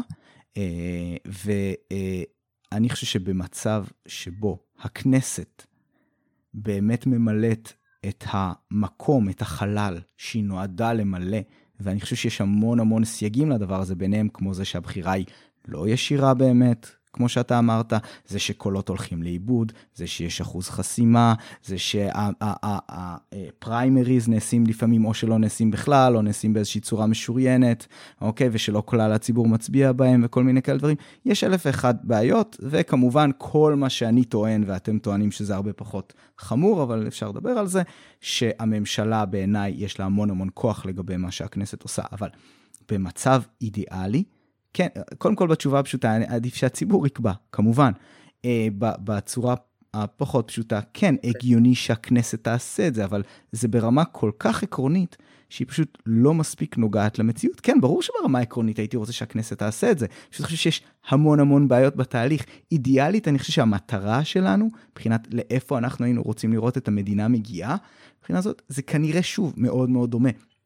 כן, אני חושב שלשופטים יש יותר מדי כוח, אני חושב שגם לראש הממשלה יש יותר מדי כוח, אני חושב שלשרים יש יותר מדי כוח, אני חושב שלכנסת יש מעט מדי כוח, ואני חושב שלציבור יש אוקיי. מעט מדי כוח. אז אני, כל הדברים האלה הייתי רוצה לנסות לגשת לאיזשהו פתרון הוליסטי, הייתי רוצה איזון, הייתי רוצה להגיד, אוקיי, אנחנו אחוז. מחלישים את השופטים, אבל באותה, באותו זמן אנחנו נותנים לכם לבחור את השופטים. סתם אני אומר. מאה אנחנו- אחוז, צריך, צריך, ל... הפתרון, אין פה פתרון של זבנג. וגמרנו, ואין פה בדיוק. פתרון, זה, זה, זה ברור, צריך, ל... יש פה שינויים מהותיים שצריך לעשות, אבל אני חושב, תקן אותי אם אני טועה, שהתשובה שלך לזוהר הייתה, הציבור צריך להיות לו המילה האחרונה, בדרך שפרקטית תהיה הכי נכונה. אם זה על ידי נבחרי הציבור שלו, או משאל עם, או משהו שפרקטית, פרגמטית, נבין שזה הדבר הכי טוב שמייצג את הציבור. אה, אמת? תלוי ב, גם בבגאג', כן? אבל על פניו כן, ברמה העקרונית, אה, כן. בסדר, אתה אומר פרקטית דר- דרושה בחינה, אבל כעיקרון הציבור. והיה מהמם. עוד דבר שהסכמת עם זוהר. מהמם. מבין שלושת הרשויות שהוא ציין, המחוקקת, המבצעת, השופטת, זו שהכי רחוקה מהציבור היא השופטת. והסכמת עם זה. ולכן המצב היום הוא המצב שפרקטית פרגמטית הכי רחוק ממה שאתה אומר שברמה העקרונית הוא צריך להיות. לא, אבל אני לא מסכים, אני לא, אני לא רואה את השופטים, עזוב, עזוב רגע את היכולת שלהם, כן? כי גם היכולת של ראש הממשלה היא הרבה הרבה הרבה יותר גדולה. תאורטית ראש הממשלה יכול להחליט כל כך הרבה דברים שלא נוח לנו בכלל, כמו אצלכם, אתה גר בארצות הברית. זה שלנשיא הרי יש את, ה, יש את הקודים הגרעיני, כאילו את היכולת... שהוא היחיד, אני order. חושב, שאפילו אומר אקזקיוטיב אורדר של להוציא אה, אה, תקיפה אה, גרעינית, זה לא, זה לא תקין בעיניי, כן? אה, יש כל מיני סיבות ללמה זה ככה, סיבות היסטוריות, סיבות עקרוניות, אבל, כל, אבל יש, גם, יש גם מה לעשות עם זה ו- ולהתגבר על הסיבות האלה. יש פה עניין אז אני פרוצדורלי שצריך להבין שלא, עד כמה שאני יודע, לא איזשהו נשיא החליט שיהיה לו את הזכות, אלא היה תהליך שאמר אוקיי, מצב מסוכן, מלחמה קרה, תגובה מהירה והכל, הנה, סמכות, ניתנה סמכות. אפשר להתווכח כן. איתה, אפשר להגיד לא טוב, אפשר להגיד צריך לשנות, אפשר להגיד זה, כן. אבל, אבל יש, אבל זה, זה עניין מהותי, אה, אוקיי. שסמכות צריך לתת אותה במקרה של רשות מנהלית. סבבה, בסדר, אבל כאן אנחנו שוב, אה, אנחנו שוב נכנסים בדיוק, ל- כן. ל- אה. ל- כן, לאיך, לאיך מגיעים לאיזושהי, ס- לאיזשהו מצב, אוקיי? וגם, אתה מבין, כמו שאתה אמרת, על העניין הזה שהיה איזשהו חוק יסוד שעבר בצורה מאוד מאוד דקה, ואף אחד לא חשב שזה יהיה כזה סיפור גדול כשבזמן שהעבירו אותו, כל מיני כאלה, כן, זה דבר... אה, זה דבר לא תקין על פניו, אני מסכים עם זה שזה דבר לא תקין, אבל, אבל גם כמו שאתה אמרת, אגב, ממה שאני שמעתי וגם אני שמעתי כל מיני דברים, המהפכה החוקתית, אה, ממה שאני הבנתי, גם לא הייתה עד כדי כך מהפכה מצד אחר ש, של אנשים שמסתכלים על זה, הם אומרים שהרבה מאוד מהתקדימים היו הרבה הרבה לפני זה, ש, ושכאילו המהפכה החוקתית עם הפרשנות הזאת של מי זה היה, של, של השופט ברק, זה, זה סוג של רק הפך את זה ל, לרשמי במידה מסוימת, אבל שבג"ץ פסל חוקים לפני זה, והיה עוד כל מיני כן, אבל, דברים אבל ש... זה לא, פסילת חוקים זה לא היה הסיפור, עזוב, אנחנו... וכן, והיו דברים שבהם אני חושב שהם אמרו שדברים מסוימים סותרים את, הצ... את, את, את מגילת העצמאות או משהו כזה. אה, זה לא היה, אבל עכשיו ברק אה, אומר את זה, כי זה זה התירוץ שלו ל... אה, סבבה, אז. אני... בסדר, לא לא צריך להיכנס לזה, אבל המהפכה החוקתית זה לא ביטוי שלי. זה אה, ביטוי של ברור לי, ברק. לא, אני- אל אוקיי? תדאג, אני אני יודע. לא, לא, לא, אני יודע, אני אומר, זה ביטוי של ברק, והוא עשה מהפכה. לא בדברים... לא מערער על הביטוי. התקדימים שהיו לפני זה היו כן. בח- בחלק מהדברים, בפסילת חוקים וזה, א', מעטים מאוד, וב', זה בכלל לא הסיפור. הסיפור הוא לא פסילת חוקים, וזה משהו ש... שאני חוזר אליו שאמרת קודם שחייבים לחזור אליו, שאתה אומר ברק, אה, ברק, אה, בית המשפט העליון, בג"ץ, פסל מעט מאוד חוקים שהיום אני לא זוכר כבר אם זה 20 או 21, כי זה בשנים האחרונות זה מאיץ. זה קצה קצהו של הסיפור, וזה ממש לא מסביר את הבעיה. אוקיי? כמות החוקים שנפסלו זה לא הסיפור וזה איש קש להגיד שהמספרים האלה הם אומרים שאנחנו בכלל אה, בגרמניה פסלו יותר חוקים. לא, כל שלב בתהליך, על כל נושא, על, אה, עם, צווים מנהליים שמעכבים חוקים על זמן עד הודעה חדשה, חוסר הנימוקים והכל, אה, אה, הנושאים שמותר להם או אסור להם לדון בהם, אלה הרבה מאוד דברים והנושא של כמות פסילת החוקים הוא לחלוטין לא הסיפור, אבל... אה, אין בעיה, אני אפילו מוכן גם, שוב, אתה יודע, מפאת חוסר הבקיאות שלי בכל הפרטים הקטנים, אני מוכן לתת לך את זה, אין לי בעיה, אבל אתה יודע, הרבה פעמים יוצא לי לדבר עם אנשים על התלונות שלהם כנגד בג"ץ וכאלה, מזכירים את העניין הזה של הריסת בתים. אוקיי? בתי מחבלים ודברים כאלה. עכשיו שוב, אני לא זוכר מה הסיטואציה הנוכחית בחוק היום, אבל פעם אחרונה שבדקתי, ואולי אני טועה בזה מאוד, אני לא חושב שהדבר הזה אה, אה, קיים בחוק, אלא אם זה ממש מהשנים קיים. האחרונות. קיים ק- בחוק, ק- כן. קיים כבר? מתי העבירו את זה? אני לא זוכר, אבל זה, זה סמכות ש... שניתנת... לאחרונה יחסית, לא? אני לא, אני לא חושב שזה קיצר, לאחרונה, אבל אולי.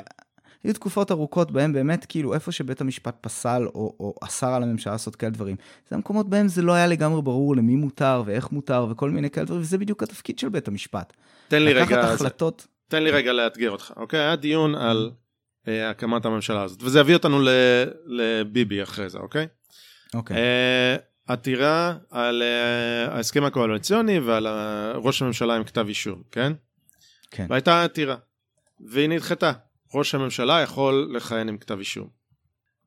עכשיו, ב- בפסק הדין יש שני דברים, זה טקסט ארוך מן הסתם וזה, אבל דבר ראשון הוא שאנחנו מחליטים הפעם לא לפסול את, ה- את, את המועמד לראשות ממשלה עם כתב אישום, אבל עקרונית מותר לנו לפסול. אנחנו היום לא פוסלים, אבל אנחנו יכולים לפסול פעם הבאה, אם בא לנו. אה, והדבר השני הוא שהלכת דרעי פנחסי כמובן בתוקף. ואני אעשה סדר. הלכת דרעי, הלכת דרעי פנחסי היא אה, משנות התשעים, שבו הכריחו את רבין לפטר את, אה, את פנחסי ואת דרעי כי הגישו נגדם כתב אישום. מהמם. בית המשפט הכריח אותם. את רבין. אה, למרות שזה היה לא כתוב בחוק וזה היה החוק היה הרבה יותר אה, אולי אה, אמביוולנטי שם אבל אבל לא הייתה חובה לפטר ובית המשפט החליט שיש חובה לפטר מטעמים אוקיי. ערכיים. הלכה הכנסת שאמרנו שהיא אה, יותר קרובה לציבור מבית המשפט ואמרה אוקיי בגלל הלכת הלכת דרעי פנחסי אנחנו משנים את החוק והיום החוק כתוב מפורשות שלא צריך לפטר שר ושלא צריך לפט... שראש ממשלה לא צריך להיפטר עד שהוא אה, מוכ... מורשע בערכה העליונה והכל בגדול אומר ביטלתי את הל- הלכת דרעי פנחסי לא סתם בחוק בחוק יסוד אוקיי? ככה הכנסת עשתה ביטלה. ובית המשפט המכובד לפני כמה חודשים בכלל לא התייחס לעדכון בחוק היסוד. הוא מדבר על הלכת דרעי פנחסי שהיא בכלל לא אמורה להיות בתוקף כי החוק שונה. הלכת דרעי פנחסי היא הל- הלכה לחוק הקודם. ובית המשפט אומר אה, בכלל נפנף את זה זה בכלל לא קיים. אז עכשיו אני שואל אותך כל הסיפור הזה כי אני אומר מי מכריע או איך מכריעים מי יכול להיות ראש ממשלה היה משהו שלא היה ידוע לגבי בנימין נתניהו אני חושב אה, שבמידה מסוימת, באמת יש פה בעייתיות, כי, כי אתה יודע, גם הלכת דרעי פנחסי מתייחסת לשרים, ואין שום חוק שמתייחס לעניין של ראש ממשלה. שוב, זה מהדברים האלה כמו עם החוק רגע, של הג'ינג'ים, אתה- שאתה אומר, אתה טועה. הגענו לשם, אולי רגע. אתה טועה שובל חוק היסוד כן. מתייחס לראש ממשלה ולשרים אתה, אתה, אתה טועה כתוב מפורשות. כן. מפורשות. כתוב מפורשות על שרים. הבדל ואז בין שרים לראש ממשלה. שזה אוקיי, פסק אבל. סבבה, בסדר גמור. אה, אני צריך ללמוד את המקרה הזה. קודם כל אני יודע שאתה יודע, זה נפסק, אני חושב, פה אחד שהוא יכול להקים ממשלה, אוקיי? אז עד כה, גם אם הם סוג של שמרו לעצמם את הזה, כאילו, בסדר, על זה שהם שמרו לעצמם ברמה העקרונית, בוא נגיע למצב שהם יפסלו אה, אה, אה, מישהו מלהרכיב ממשלה, ואז תבוא בתלונות, בסדר? כאילו... לא, אה, אבל, אבל אתה אני- תמים, כי ככה אני קרתה. המהפכה החוקתית. אני אלך איתך, אבל גם... ככה קרתה. המהפכה החוקתית. ברק אמר, אני יכול לפסול ואני לא פוסל. זה היה התקדים, ואז אחרי זה הוא התחיל כן. לפסול חוקים. אה, זה- היה המקום שהוא אמר, יש חוקה ואני לא פוסל. ככה, בדרך הדרגתית, צפרדע בסיר, ככה עושים את זה, ככה עושים אה, מהפכות. בסדר, וככה שוב, בית המשפט, בית פה- המשפט לקח סמכות לקבוע מי יהיה ראש ממשלה. הוא כן. לקח את הסמכות הזאת בפסק הדין הזה. אוקיי, שוב, זו פרשנות מאוד מאוד מאוד חד משמעית, אוקיי? כי- כי זה מה שכתוב. אוקיי, בסדר גמור, אבל, אבל אני רק אומר, בינתיים שום דבר בסגנון הזה לא קרה, ואין מה לעשות. אשרינו. זה, זה, זה המצב כרגע, כן? אה, ו, ובגלל שאני לא בקיא בעניינים המשפטיים של הנושא הזה, אז אני לא יכול ממש להתעמת איתך, אני יודע שהמצב בשטח הוא שלא פסלו אף אחד, ויכול להיות שאם היו פוסלים, אז אני הייתי בא ואני מסתכל, ואני הייתי אומר, וואלה, לא המקום שלהם לפסול את זה. אבל להגיד לי על זה שהם כתבו שברמת העיקרון הם יכולים לדבר על זה, לא יודע מה להגיד לך. והנה, והנה אז- הכפתור הקסם אז- מהמטאפורה הקודמת, שאתה לוחץ על הכפתור, פוף, נעלמת המכונית.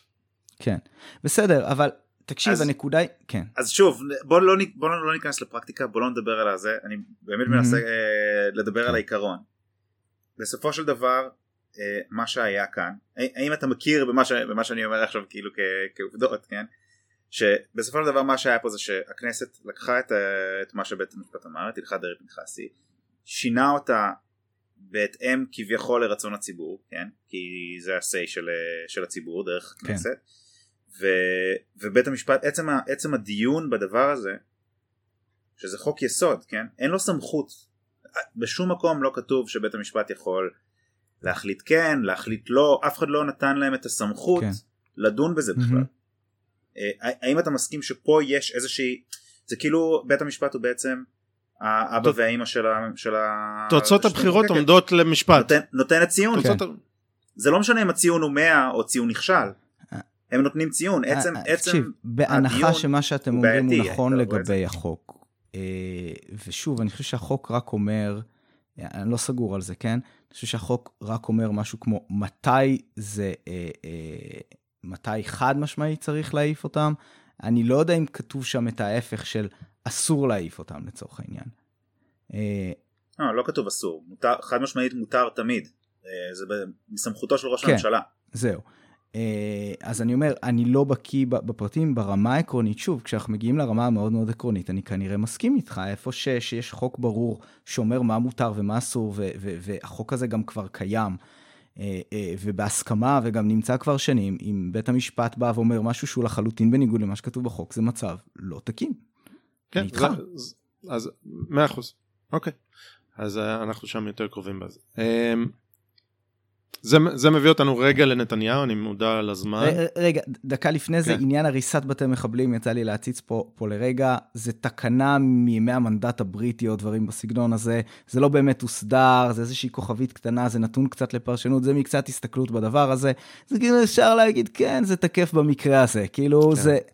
זה לא, עכשיו, אתה מבין כש- שאם באמת היו רוצים, ובאמת זה, ה- הכנסת, וגם, יש על זה גם קונצנזוס לא קטן בציבור לדעתי. אני חושב שאתה יודע, תמיד מעלים את הנושא הזה, יש קונצנזוס די גדול, ובטח אתה יודע שהרבה מה, מה, מהמפלגות מרכז לא רוצות לצאת כשמאלניות ויצביעו בעד חוק כזה, בהנחה שהוא מאוזן וגם תקף למחבלים יהודים ודברים בסגנון הזה. אז, אז אני חושב שאפשר להעביר כזה חוק, וזה שלא מעבירים, זה אוזלת יד. אוזלת היא של נבחרי הציבור, אנחנו כל הביקורת, באמת. כן, אני, כל בסדר, אני הביקורת יודע, אני וזה ש- הכל- אז, אז, אז אני חושב שהחוק הוא גם אם קיים איזשהו, יש בסיס חוקי לדבר הזה, הוא לא ברור, הוא עתיק, הוא לא בהכרח תקף, הוא מימים שהם עוד לפני קום המדינה, אה, זה זה קשה, זה עתיק- וארכאי אבל זה תקף, כי כי ככה זה. עובד. כן, אבל זה בדיוק לא, העניין. לא, לא, לא, רגע, רגע, אני, אני לא תומך בזה. אני אומר, כשזה נוח, אז הוא, ל- ל- למי שפוסק, אז הוא הולך לחוק הזה, וכשזה לא נוח, הוא אומר, אה, זה בכלל חוק ארכאי. אני אומר, צריך לס-. להסדיר את זה, כל החוקים כן. העות'מאניים והמנדטוריים מסכים. וזה, מהמם. צריך לסדר. כל הביקורת שלנו היא שלנבחרי הציבור יהיה, תהיה עלות, יהיה מחיר לא לטפל בדברים האלה. הם צריכים לטפל בדברים האלה, מהמם. הם צריכים לא להיות פחדנים, הם צריכים לעשות את השינוי. מול מהשופטים אני בכלל לא מצפה ואני לא מאשים אותם בכלל באמת בכלל אני לא מאשים אני, אותם. אני, אני אלך איתך רחוק יותר מזה. אני חושב שכאילו, כל חוק כברירת מחדל, אוקיי? צריך להכיל אה, זמן של פקיעת תוקף. או שהוא פג, או שצריך להאריך אותו. יש כאלה חוקים, ויש את זה יש. יותר לאחרונה. אני פשוט חושב שברגע שאתה תעשה את זה, אתה תיאלץ את הדברים להתרענן, וצריך כן להיות שם אבל זה גם איזשהו- קצת מפעל זבל. תל- אה, תלוי איך אתה עושה את זה אבל אבל אה, זה בדיוק העניין, הנקודה היא שאתה, נגיד, מאפשר לדבר הזה אבל להתקיים. אתה. אתה, בסדר, ברור שזה רעיון גולמי וצריך לדבר איתה עליו וכל מיני כאלה, אבל אני אומר, זה מאלץ אותך לרענן.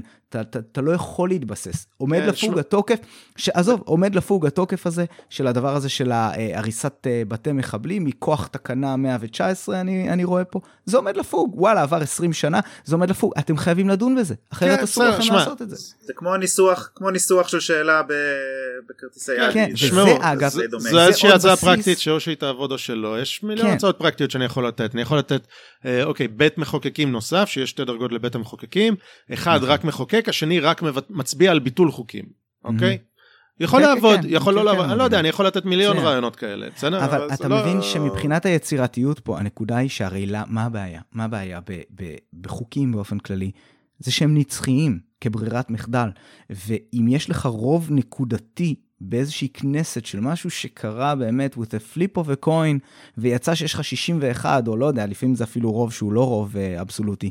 אה, אה, להעביר איזשהו חוק וזהו עכשיו הוא איתך לדיראון עולם וגם כתוב בו גם כתוב בחוק על הדרך החוקים רק כן, מצטברים. וכתוב על הדרך שאת החוק מותר לבטל רק ברוב של 90 חברי כנסת, אתה מבין? כאילו, נכון אבל אבל אז- בגלל זה בכנסת הדברים הם איטיים בגלל זה יש ועדות בגלל זה יש שלוש כן, קריאות כי אבל- אחרת היינו עושים בקריאה אחת וזבנג וגמרנו. אבל אלה- התקנון אלה- הכנסת נועד להיות כן. נועד להאט את הקצב ואני מסכים איתך שיכולים להיות חוקים אבל ש... זה, זה בדיוק המקום שבו יש הרבה חוקים בספר החוקים הישראלי שהם ממש אנחנו לא רק שהם מטופשים אלא הם מתעלמים מהם לחלוטין כן אה, אה, נכון, כן. כן.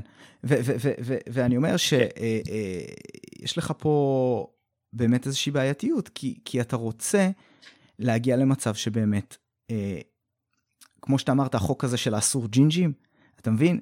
מה, מה יותר נורא מחוק של אסור ג'ינג'ים? חוק של אסור ג'ינג'ים, שאומר שבשביל לבטל אותו צריך גם 90 חברי כנסת. אז אתה מבין? אז אני אומר, אז כזה מצב, היום... זה, זה מקום שבו הכנסת לוקחת סמכות, אוקיי? גם שבעיקרון לא ניתנה לה, אבל היא יכולה לעשות את זה. אז כשאתה מצביע לחבר כנסת, ואתה מצביע, למרות ששוב, אני אומר, אתה לא ממש מצביע לחבר כנסת, אבל כשאתה מצביע ובוחר לכנסת, אתה יוצא מנקודת הנחה שכנסת שאחרי תוכל לבטל את מה שהיא עשתה, וזה גם לא ממש קורה. אבל היום, כאילו היום יש... הסכנה כן. היא שבג"ץ יפסוק שאסור ג'ינג'ים. זו הסכנה. אה, בסדר, אתה לא מאמין שהם יכולים לעשות את זה כי הם נחמדים ויש להם גלימה יפה וזה, לא אבל זאת הסכנה. אני מסתכל, כן. זאת הסכנה, כי היום... אני מסתכל על ההיסטוריה, הסכנה היא לא, לא. בבתי המשפט בהיסטוריה. אז, אז, אז אני שוב לא, לא חושב שאתה צודק, אבל, שוב, אבל אם בג"ץ באמת יפסוק ככה, אוקיי? שאסור ג'ינג'ים, זהו, אין מה לעשות. ראינו שאפילו אם מחוקקים חוק יסוד ש, שעוקף את מה שבג"ץ החליט. איך בג"ץ יכול לעשות את זה? איך? איך? אה, צריך מישהו, להגיע, מישהו צריך להגיע יעתור עתירה, יש היום זכות, זכות אה, עמידה, אוקיי? אפשר, אני יכול להגיש החלטה אה, על מה שאני... אה, אתה מדבר על בג"ץ כחוק יכול... מתוך תקדים כזה, כי בעצם תקדים. אה, אני, היום, היום זכות העמידה אומרת, אני בא, אני, אני עותר על משהו, אוקיי? כן. שופט רוצה להפוך את זה להלכה עקרונית, בא, צריך הרכב של שלושה אנשים, נכון? צריך רוב של שניים שיפסקו שאסור ג'ינג'ים, נכון? לא שופט אחד יכול לעשות את זה, כי לא, זו הלכה עקרונית, אבל הנה, שופט עליון יפסוק שאסור ג'ינג'ים. ולמדנו, בדוגמה שנתתי לך על הלכת דרעי פנחסי, שגם אם הכנסת תחוקק חוק יסוד שהי היי מותר ג'ינג'ים, בית המשפט יגיד הלכת ג'ינג'ים עדיין בתוקף. למה? ככה. זה מה שבית אוקיי, המשפט עשה. אני, אני, אני מסכים איתך שיש פה כל מיני מקומות בהם אנשים חורגים מהסמכות שלהם לכאן ולכאן ולכאן, וזה באמת תלוי אינדיבידואלים. גם היה לך, מה היה לך את המקרה הזה, ושוב, תקן אותי אם אני טועה, עם, עם יושב ראש הכנסת, שלא הסכים לכנס את הכנסת כדי שיבחרו יושב ראש חדש, כאילו.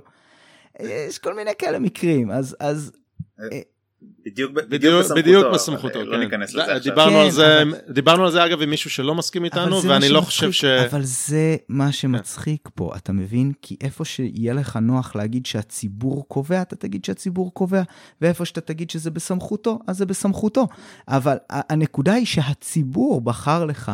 כמות גדולה מאוד של חברי כנסת שרצו לעשות משהו, ומבחינה טכנית לא התאפשר להם לעשות את זה. אתה סותר את עצמך, אז... שובל. למה? כי אתה אומר, אני, לא, אני מפחד אני מרוב רגעי. שאנחנו... אמרת, אני מפחד מרוב רגעי שיהיה במקרה 61 או 62. נכון. והנה היה רוב רגעי, והרוב כן. הרגעי רוצה לעשות דברים בניגוד לתקנון הכנסת, אוקיי? Mm-hmm. ממליץ לכולם לשמוע את הפרק שלנו עם הידי נגב, זו, אתה יכול להגיד לי איזה מספר זה היה? אה, אבל ש... הוא מהתנועה כן, לאיכות השלטון והוא לחלוטין לא מסכים איתנו והוא בקיא מאוד בתחום ודיברנו כן. על זה ארוכות. הוא עתר בנושא. הוא עתר בנושא.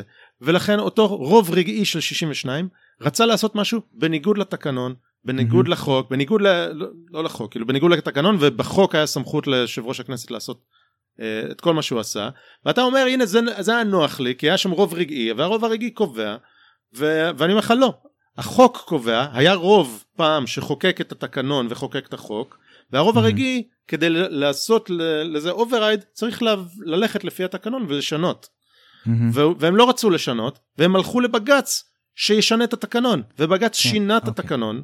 אז עקף את התקנון קבע דברים הכניס כל, מה שבג"ץ עשה, עשה שם זה היה דריסה מוחלטת של לא. הכנסת. מוחלטת לא, לא ניכנס, אבל אתה לא מבין כמה. אתה לא מבין כמה. פרק 41 אני, אני, אני, אני אפילו שוב פרק גם 41 מוכן לתת לכם את זה מוכן לקבל את זה תקנון כל מיני כאלה אבל יש פה סדרה של דברים שהם כאילו יוצרים בסופו של דבר אבסורד, ואומנם האבסורד הזה יכול להיות חוקי, אבל עדיין הוא, הוא, הוא צורם ויש מקומות בהם אתה אומר, היי, לא ניתן היה להתכונן למצב הזה.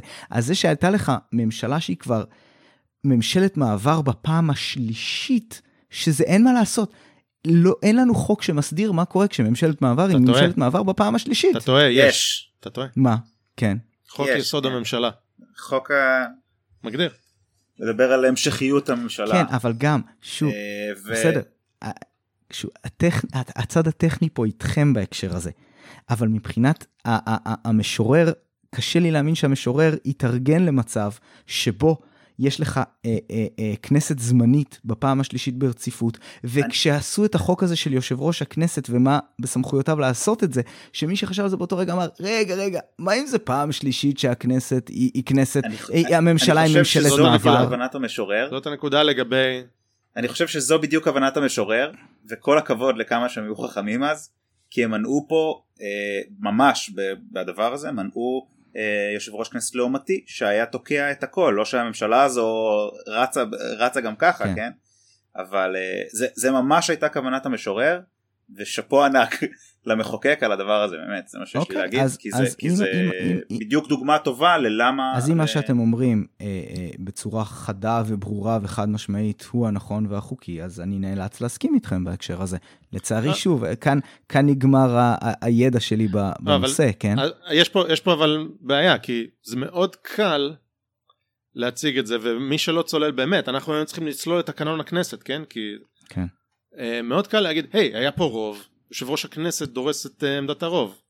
אגב, בהתכתבויות אה, הפנימיות בתוך המשפחה, אני אמרתי, וואו, נשמע לי כמו מהלך אה, מטופש ש- ששומט את השטיח, אבל לא, אז הלכתי לקרוא, אז אתה רואה שלא, ממש לא, ממש הפ- ההפך הוא הנכון, ואם היה כזה רוב, איך אין ממשלה של אותו רוב? יש גם את הפרוטוקול של הדיונים, כשחוקקו... כן, וגם רואים את הפרוטוקול, החוק. לא משנה, כל, לא, ההיגיון פה היה לחלוטין להיות זה. חוק להעברת חוק, יכול להיות רוב להעברת חוק שהוא לא רוב להקמת אה, ממשלה. לא, בסדר, כן? אז הם יכלו, היה להם. את כל הכלים עם אותו רוב, 62, מהמם. לעקוף את יושב ראש הכנסת. אתה יודע איך? איך? הם היו צריכים לחכות, ללכת ה- ימים. לוועדה המסדרת, כן. ואז לכנס את ועדת הכנסת, ואז לשנות את התקנון בהתאם למה שהם רוצים לעשות, ואז להגיד, זה, זה היה לוקח להם עוד כמה ימים, והם היו עושים את זה. סמוך עליי, אם היה להם רוב באמת, ולא רוב רגעי כמו שאתה לא, לא, חושש בסדר. ממנו, אז הם היו יכולים לעשות את זה, אבל לא אז היה שוב- להם רוב כזה. הם לא רצו אז לשנות את התקנון, הם לא- לא- הם לא רצו לשנות את התקנון, כן. הם לא רצו לעשות זה כי התקנון הוא חכם, הם רצו להצליח פוליטית בנקודה מסוימת וביקשו מהבייביסיטר בג"ץ ל- ל- להוציא להם את הערמונים מהאש. זה מה שהם ביקשו. במקום ל- ללכת לפ- לפי התהליך ש- שהכנסת השיתה על עצמה כדי למנוע את הרוב הרגעי המסוכן הזה. אתה, אתה ציינת את הרוב הרגעי כן, כמסוכן. אני, אז זה בן מה אדם, שהיה. ת, אז תשים לב, אני במידה מסוימת ובהנחה שמה שאתם אומרים מדויק, אני שיניתי צד ואני, ואני לא, מסכים. איתך על הנושא הזה. מאה אז, אחוז. אז, אני- אז, זה- אז אני אומר, כן, אז- סליחה, דבר. אבל אני אומר, כפי שאתה אומר, אבל תשים לב מה קורה כאן.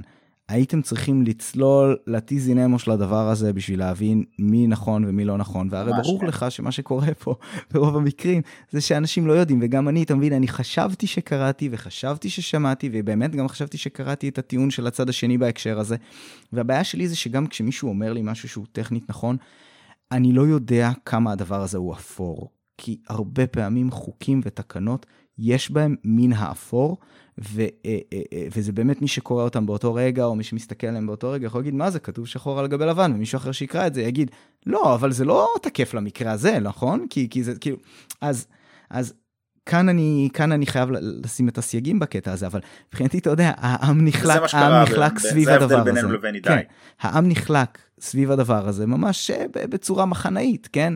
אמ, כן, נכון. חוזר כאילו לכל העניין הזה של, של כמה באמת השיח פה הוא רדוד, והנקודה היא שגם אם הוא לא רדוד, זה באמת עניין. שהוא- כן, שהוא סבוך. מסובכים וחלק מזה וזאת נראה לי אני אולי זאת תהיה הנקודה האחרונה חלק מה, מה, מהעובדה שזה סבוך וזה מורכב וצריך פשרות הרבה פעמים וזה זה בדיוק מה ש... הכלים שאין למערכת המשפט כי מערכת המשפט צריכה להכריע yes no כן? אה, אה, אבל אני אני רואה את זה ולתת- אחרת. רגע ולתת ו- ואז אה, כל הפשרות וכל ההליכים הפוליטיים שהם קורים שהם לפעמים לוקח להם זמן להבשיל לפעמים באמת הם פשרות כואבות לצד הזה ולצד הזה ואז מוצאים משהו באמצע לבית המשפט ברוב הפעמים או הרבה מאוד פעמים אין דרך לקחת את האמצע.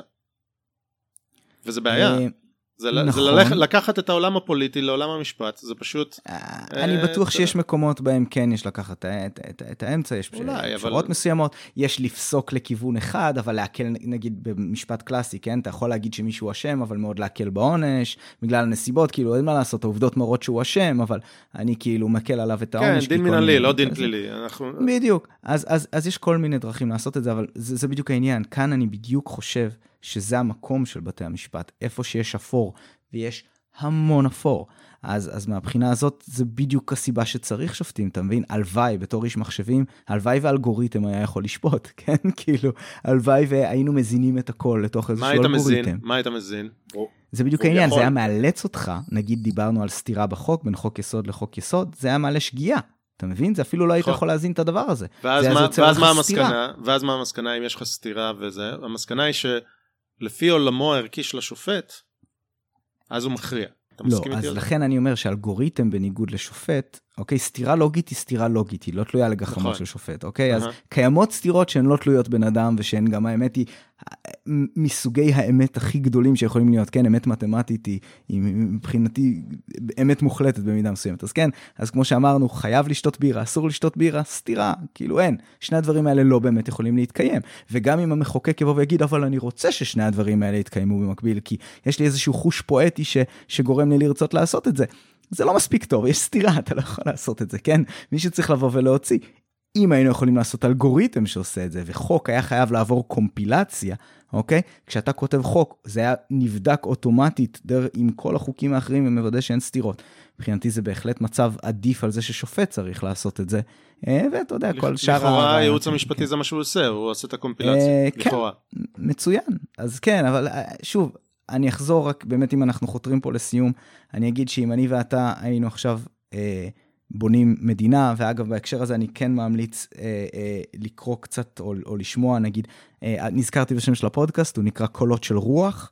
אה, ויש שם פרק על ג'ון, ג'ון רולס, זה חלק מסדרה של איזה שלושה פרקים על הדברים האלה.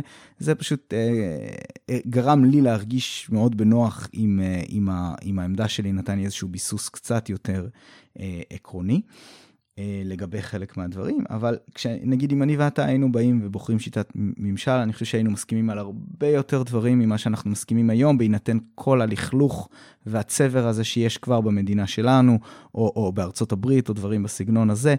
אה, זה אחרת להתחיל מאפס ולהגיע לאיזושהי נקודה, כי גם אם אני ואתה רוצים להגיע לא, לאותה נקודה בסוף מבחינת איך המערכת עובדת ואיך הציבור יכול אה, להחליט ולקבוע ולבחור את, את נציגיו, יכול להיות שנרצה להגיע לאותו מקום, אבל הדרך שלנו תהיה אחרת, כי איפה שאתה, אה, אה, הספקות שלך עולות, שזה נגיד על עניין של מערכת המשפט, הספקות שלי עולות על מי שמנסה להחליש את מערכת המשפט ועל מה המניעים שלו בהקשר הזה, ואני לא חושב שהמניעים שלו בהרבה מהמקרים האלה הם עקרוניים נקיים, אלא הם אה, מוטים באמת על ידי צורך מסוים.